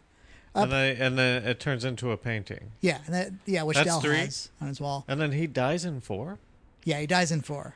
So wait, what happens in two? Who's he fighting? in Rocky just beats him, and it's a it's oh, just Oh, so one fairy is tale happy ending. Apollo beats him. Two, Rocky beats him. Three, Apollo is sort of like his coach. Yeah, because Burgess Meredith dies in the middle. Right. And then they go like, "Hey, let's spa." Yeah. And then they it turns into a painting. And then 4 he gets killed by Dolph Lundgren. And then 5 Tommy Gunn. Yep. Tommy the Machine Gun, which is like the worst nickname ever, because a Tommy gun's already a machine gun. Yeah. No, I'm on my phone because I'm looking up. Buzz Aldrin did talk about this monolith, and there is a picture of it, and it's fucking crazy. Is And it I- the face I- on I Mars? Think, I think that that's what they were trying to like. That's why they were going to that moon because they knew about it way back then. The moon travels very fast, and yeah. Um, I don't know. Uh, I, I, I, I can't remember like where we are in the conversation because I was looking this up. So what are you? What are we? What are we talking about? well, I don't know. I, I guess uh, uh, I was g- just going to find another Buzz Aldrin quote, but uh, but but but but ultimately though, um, please watch the the press conference of them coming back from the moon because it is it's mind boggling how they don't even smile in it. It it when I watch it, I, well, you know, whatever. I'm sorry to put this in your head, but I feel like they got. I feel like they saw proof of another life on the moon, and they got the briefing that don't fucking mention anything. And they're, you know, that's that's a lot to that's a lot to put out there. But if you watch them getting ready to go to the moon, they're fucking, they're fucking pumped. Yeah, I would say that they don't smile because they're super underwhelmed on what they did there. Like, so they went there and then they were like, "Oh, there's nothing here." But I don't I, like I- they I- thought they were going out into space to like find aliens, right? They get to Mars, it's nothing. It's Arizona, it's New Mexico. It looks that way. And then they come back and they're like, "Well, what do we what do we really have to say about this? Like what can we possibly say?" They're going to have all these questions. So what do we say? What what do you I'm I'm talking about the press conference right after they the astronauts got back from the moon. That's moon. what I'm saying. I'm what what do you mean about that's Mars what I'm though? about. Oh, I'm sorry. I misspoke. Oh, okay, okay. The moon. oh yeah, yeah, sure, sure, but but I feel like they could have even I feel like somebody would have said like I don't know, they put a flag on the moon. They claimed the moon for the United States. So even if you found nothing, it's like, hey, you, we're we discovered the moon. Weren't moon. they probably exhausted though? I mean, you, you coming back. I get exhausted after like a two-hour car drive. Oh, they, they've been I- in space for fucking Yeah. however many days. Yeah, I mean, but I don't think it was. I don't think it was the de- the night of them. Get you know like Yeah, but I mean, you get my point. It's like Like I said earlier, going into space is pretty intense. But I, I also think that you would smile about being in space while getting interviewed about space. I don't know, man. I don't. What are you talking about? Smiles. There's Like, also what are you time talking dilation. about? They might have gone, and it might have felt like a month to them. And Why are you putting so much emphasis on fucking smiles? When's the last time you smiled about anything? I'm like smiling right now about this, half smiling. I just like nothing I've ever done in my life. When I recount it, makes me smile. But what if you went to the moon and there was a huge race to get I there drove through a before monsoon. Russia? I drove through a monsoon, and if I tell you that story, I'm not going to be smiling. I'm just going to be like, "Isn't that cool?" But you, that I fucking drove through but a monsoon. you understand that it was a huge event. I don't understand that. it's just a lot of water. I'm, you know, I'm, I'm, I'm, I'm a lot of joking. water, a lot I of just- wind. I just don't, I don't know, man. It seems like you're reading into a lot of stuff. Like I was with you with the quotes things. We were all on board with that. Oh, it's weird that NASA's responding to this, but then you went to like this press conference, and you're reading into his speech, and then you're saying like they weren't smiling when he came back, and so now you just sound like a conspiracy theory guy. But I, but but the thing is, is I didn't tr- I, I didn't read into the speech. I tried to just sh- show you a, a part that I thought was well, weird. let's not like revisit like the whatever all of our all of our like motives but ultimately, for doing though, stuff. Ultimately, I'm you didn't think it was weird. Ultimately, you didn't think it was weird. That's what I'm getting at. Is I showed it to you to see if you thought it was weird, and you didn't. And I don't think it's weird that they weren't smiling when they came back either. because they're like military. But guys. but listen, you have to understand that this is that this is interesting for want me, to hear that you aren't that you didn't think it was weird. I'm not trying. I'm not trying to convince you that it was. well, first weird. of all, I haven't seen that footage, so I don't even know if that's weird or not. So this You're is just tw- telling me. Well, about I mean, it. I guess what I'm getting at is is you're questioning why I'm questioning you about these things, and I'm like, oh, this is interesting to me. No, I'm not getting meta. You're just ta- you're just talking so much about it and looking for a reaction, and I'm telling you right now, my reaction is that I I don't think it's weird. So th- this is July 1994, right? 25th anniversary, you said. I'm talking when they got back from the moon. So this is 1969. yeah. Okay. I thought you said that it was the 25th anniversary. No, that was the quote that we listened to from from. Okay. Get Well, it I know- together. Get it together, and please follow along. Sorry, it's space and time, and it all gets messed up. Um, I'm saying that the the, the press I- conference that they gave to the world when they got back from the moon, they were like unenthusiastic. Because I would say that. because space is boring. I would say yeah, exactly. It's exciting, but but, you it's laugh about that. No, but like- no, but eh, but listen, I would say that exactly that they have nothing to report. They're not psyched about coming back with nothing to report. I think they thought they were gonna like discover some fucking new world or something. So when they come back and people are like, "What was it like?" You'd be like, "Arizona." or gold. There's like there's there, there, there's supposed to be gold on there the moon. There was nothing there. There was it's nothing just there. moon rocks. You know, we uh, trained Neil Armstrong. for years. This is a huge deal, and we got nothing out of it. Pretty much. I mean, Neil Armstrong I, was also agree like with very your much- guys' comments from today, but when I think of back then, it's like, like I said, they were happy to to any footage you see of them on the way out, they're fucking smiling, waving, "Ha ha, we're America's heroes. I'm saying that sure, I agree with you that the for it, it was a desert, but I'm like they still went to the fucking moon. Yeah. No, no matter how boring the moon was, they're the only people that went to the moon, and and and and you would at least So, what would you say is the reason that they're not smiling? well, I I I, I, I basically I think that they got to the moon and saw evidence of another civilization, and they weren't allowed to talk about it. So they're the worst actors in the world. To, to be because fair, like if if that were the case and then they came back and the people above them were like don't talk about that shit just say that it was like a desert it was like nothing don't you think they would have also been coached to be like be excited though like be excited like when actors do a bad movie and they know it's bad and then they have to do the press junkets they don't they don't go like it's a really good movie i don't know like maybe unless it." you're unless you're Ben Affleck promoting Batman v Superman, then you're kind of like sulking. If you're And- as big as Ben Affleck, who's like somehow Teflon and he keeps getting parts, Yeah. regardless of how good he is, and now he's in rehab. I'm just saying, like, if they've been coached in any way, then they would have been coached to be like smiley and like, "Hey, oh, oh, it was great. Oh, we went to the moon. We're the first ones ever. Ha ha." I, I think Suck that it. I think that they were so in their heads that they couldn't, so in their heads about what they could and couldn't say, that they were that it- if my interpretation is they're thinking the whole time like that's why the the, the whole elbow thing when when he's like well I don't think we because Michael Collins says I don't recall seeing any stars.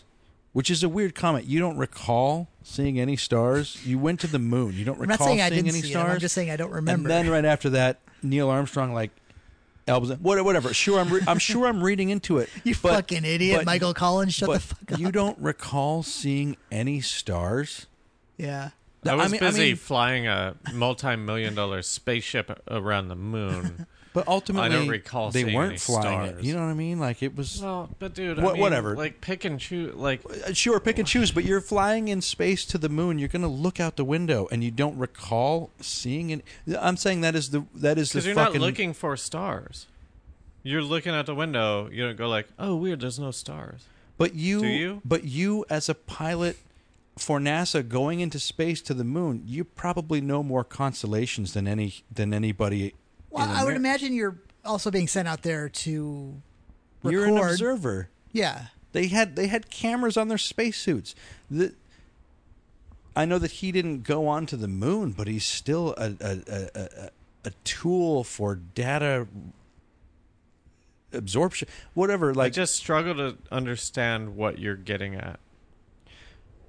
They had a gun pointed at their heads. Well, no, no. I mean, like, Um, like Michael. Co- I'm just okay. Out of everything, out of everything, it blows me away that you don't think that's weird that Michael Collins didn't recall. I don't recall seeing any stars. That is, w- you just went to the moon. Uh, to- on the other hand, So they- if I acquiesce and say that's weird, then you're satisfied. No, I no, it, uh, uh, because you're just saying it to to to say it. Like you, I'm I'm blown away that you don't think that that's weird. Uh, like, Sure, he's flying a plane, but I do think it's weird. You never asked me if I thought it was weird. I've I've been analyzing why or how he wouldn't see the stars. Yeah, it's fucking weird.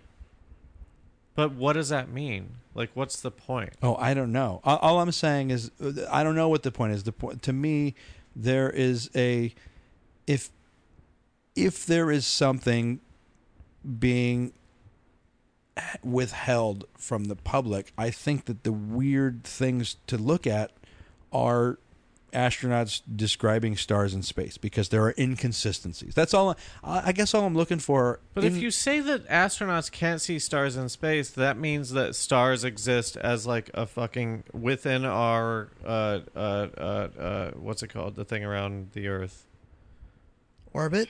The whatever the No, atmosphere. Oh, yeah. That means that they're projected down onto us from the atmosphere. That's that's Well- the point of saying that astronauts can't see stars. There's plenty no. of documentation that there are stars. no to me So, to but that's my beyond this. point. No, no, Like no. But him- that's not that's not what the uh, that's not what I'm I'm thinking or trying to say or Well, anything. so, but what I'm saying is, like, him not seeing stars is just like it doesn't mean anything. well, okay. To me, that comment means that that this is so funny because this is so that that they were coached in in a way that we're like, well, people are going to ask about stars and and. I, I don't know. It, it's weird because it falls in line with them not going to the moon, but that's not what I don't believe that. Um, it's like why would there be an inconsistency with their with what they with what they witnessed? But that's like a crazy improv to do. And I know that's not what you're saying, but like if we didn't go to the moon and they come back and he goes, "I don't see I didn't see any stars." That's the fucking dumbest improv that you could do. Because we didn't go to the moon. Why would you make up that we didn't see stars? You know what I mean? Yeah, yeah. Like I just don't understand. He didn't see stars because he wasn't looking for stars. well, well, And if he's piloting the the craft, he's probably looking at measurements and numbers and make, making sure I that know, they're but That's I- what I said. but I and I and listen when I when you guys both say that, I'm like, no matter what you're driving, you're gonna look out the window, especially when you are going to the moon. astronauts here's- astronauts might not be trained to smell the roses though. We've driven to Colorado countless times.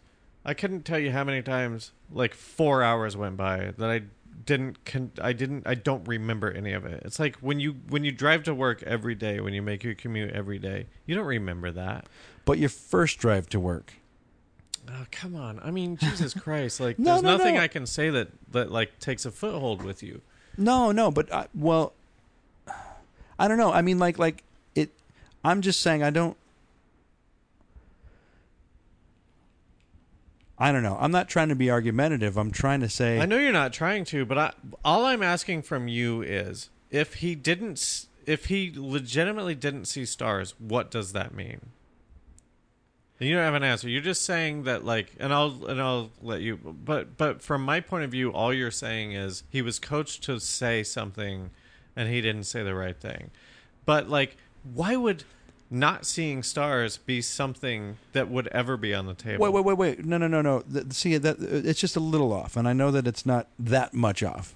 Um, Neil Armstrong said he could see stars through his optics, but then Michael Collins says, "I don't recall seeing any stars." So, so what I'm the reason why that comes into question for me is like he doesn't remember It's not that he did or he didn't. It's that he doesn't remember. I, I was looking at pictures of the orbit module too, but th- there's only like five windows on the thing, maybe maybe a little more. I that, that was my estimate. And for all we know, he was looking down down at the surface of the moon the whole time. There might not have been a window on the other side. But but but traveling to the moon, you don't see the moon Like most called, of the way. I called the moon Mars earlier on this podcast. That doesn't mean that I meant that. Like it means that like I mean you're holding all these guys to their word when they just traveled how many miles is it to the moon? couple 100 thousand. um, 187,000. So Oh yeah, that's a lot. so like now everything that they say is on public record and needs to be scrutinized. Like they can't fuck up. The, but but he was let's say he was driving the ship, right? They were driving for 75 hours. That's a long time. Which leads to my point. You zone out. That's over three days But you of would continuous driving. I'm just I just really think you would remember if you saw some stars.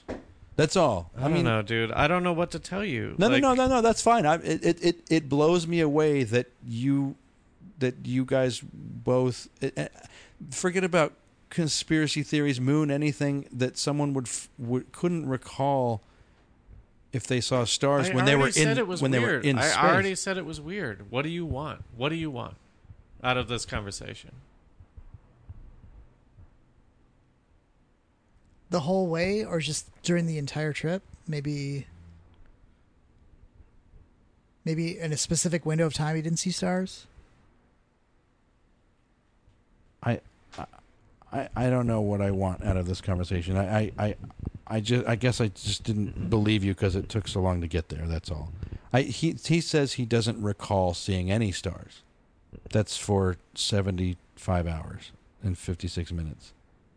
I'm just, you know, you get to space, you're gonna look around, whether you're driving or not. I'm just saying it's suspect.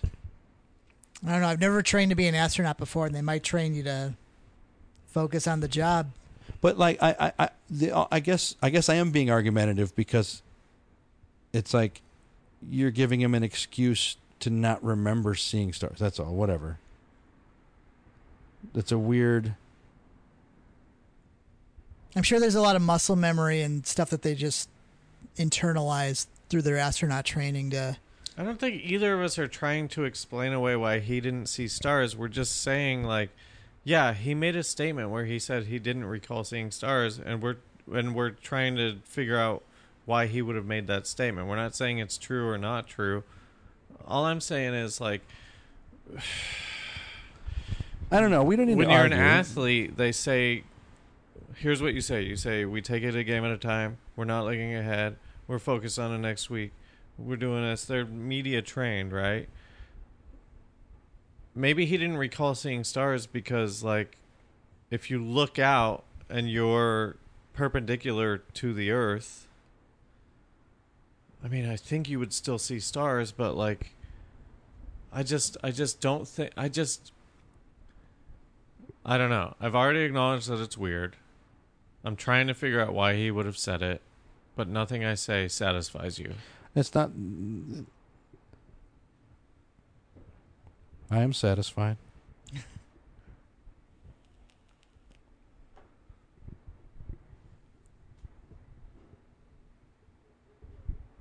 All right. Well, thanks for listening to Real Life Sci-Fi.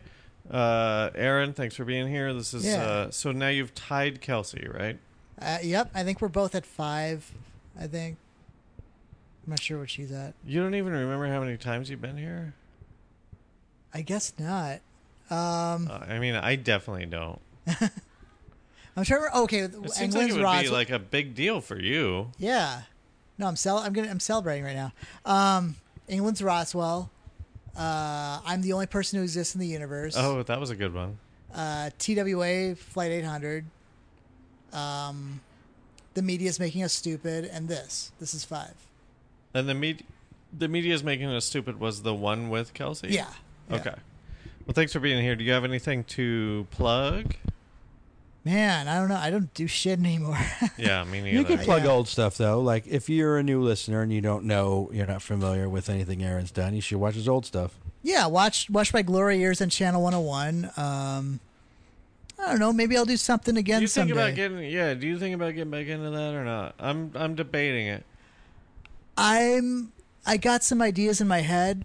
Uh, if I do come back, it'll be a total surprise. Uh, okay. So I wouldn't announce it ahead of time. wouldn't- Ah, I you're not gonna send a video saying you're coming. I'm not going to say I'm doing it. I'm not going to say I'm not doing it. You know, I'd rather just kind of get in there. Right, but it's also not going to be a big deal for anybody.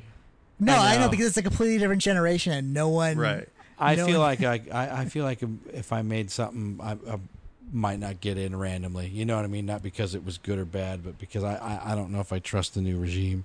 Yeah. I, yeah, I'm currently unemployed. I do editing and VFX. Um, you know, if, if, if you got any writing gigs, Do you I'd have like to a get in on that. LinkedIn that. you want to throw out there that people can uh, get in touch with you on your LinkedIn? You can. I got a uh, LinkedIn, uh, Aaron Moles on LinkedIn. You could do that. do you Uh, have a, a reel attached to your LinkedIn? What is your res- do you have a resume on there? I should get a. I should put a reel up there. Right. Can you do that on LinkedIn? You can put a reel on. You there? should be able to. I mean, for us, I don't know. for LinkedIn is entertainment fucking people. worthless. It, it, I, it's like, I feel like it's the professional one, but like not with the movie business. It would be, yeah, exactly. It would be for like if we were salesmen. Yeah. I get Yeah. I get I get messages every day about people wanting to meet and talk about their just salesmen hitting me up and I'm like, "What?" Eh. I get occasional things like that too. I and got this always- financial advisor fucking bothering me because I said I worked at Netflix. And it's like, motherfucker, I don't have any money. I don't need you to advise me on my finances. Please fuck off. if he if he knows who I am and he's listening to this, uh, I don't remember your name. Fuck off. I'm not going to meet with you. Uh, Willie, anything? Uh, Willy Bad Movies on Instagram You're still doing it. every week. They're I great, one a week. especially now that you have a kid to use as a prop. Yeah, he's been in a few. Well, I got nothing. I quit everything. I quit everything. I'm very I, close to where you're at. I hate obligations. I don't want to be bothered. Um, You don't have any. You don't have any websites, right? no. What was the last website you owned? website? I only own WadeRandolph.com. Oh, and that still works, right? I own it's still up there. Yeah. but I don't. There's no site. Yeah, mine got snaked from me.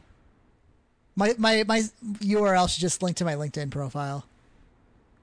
Yeah, mine is basically just a picture of me in the shower, and it links to my YouTube. Oh yeah, you have a great you have a great one actually. Thank you. Um, okay, I guess that's it. Uh, thanks for listening, everybody, and remember that just because you're paranoid doesn't mean they're not after you. We'll see you next time on Real Life Sci-Fi. Yep.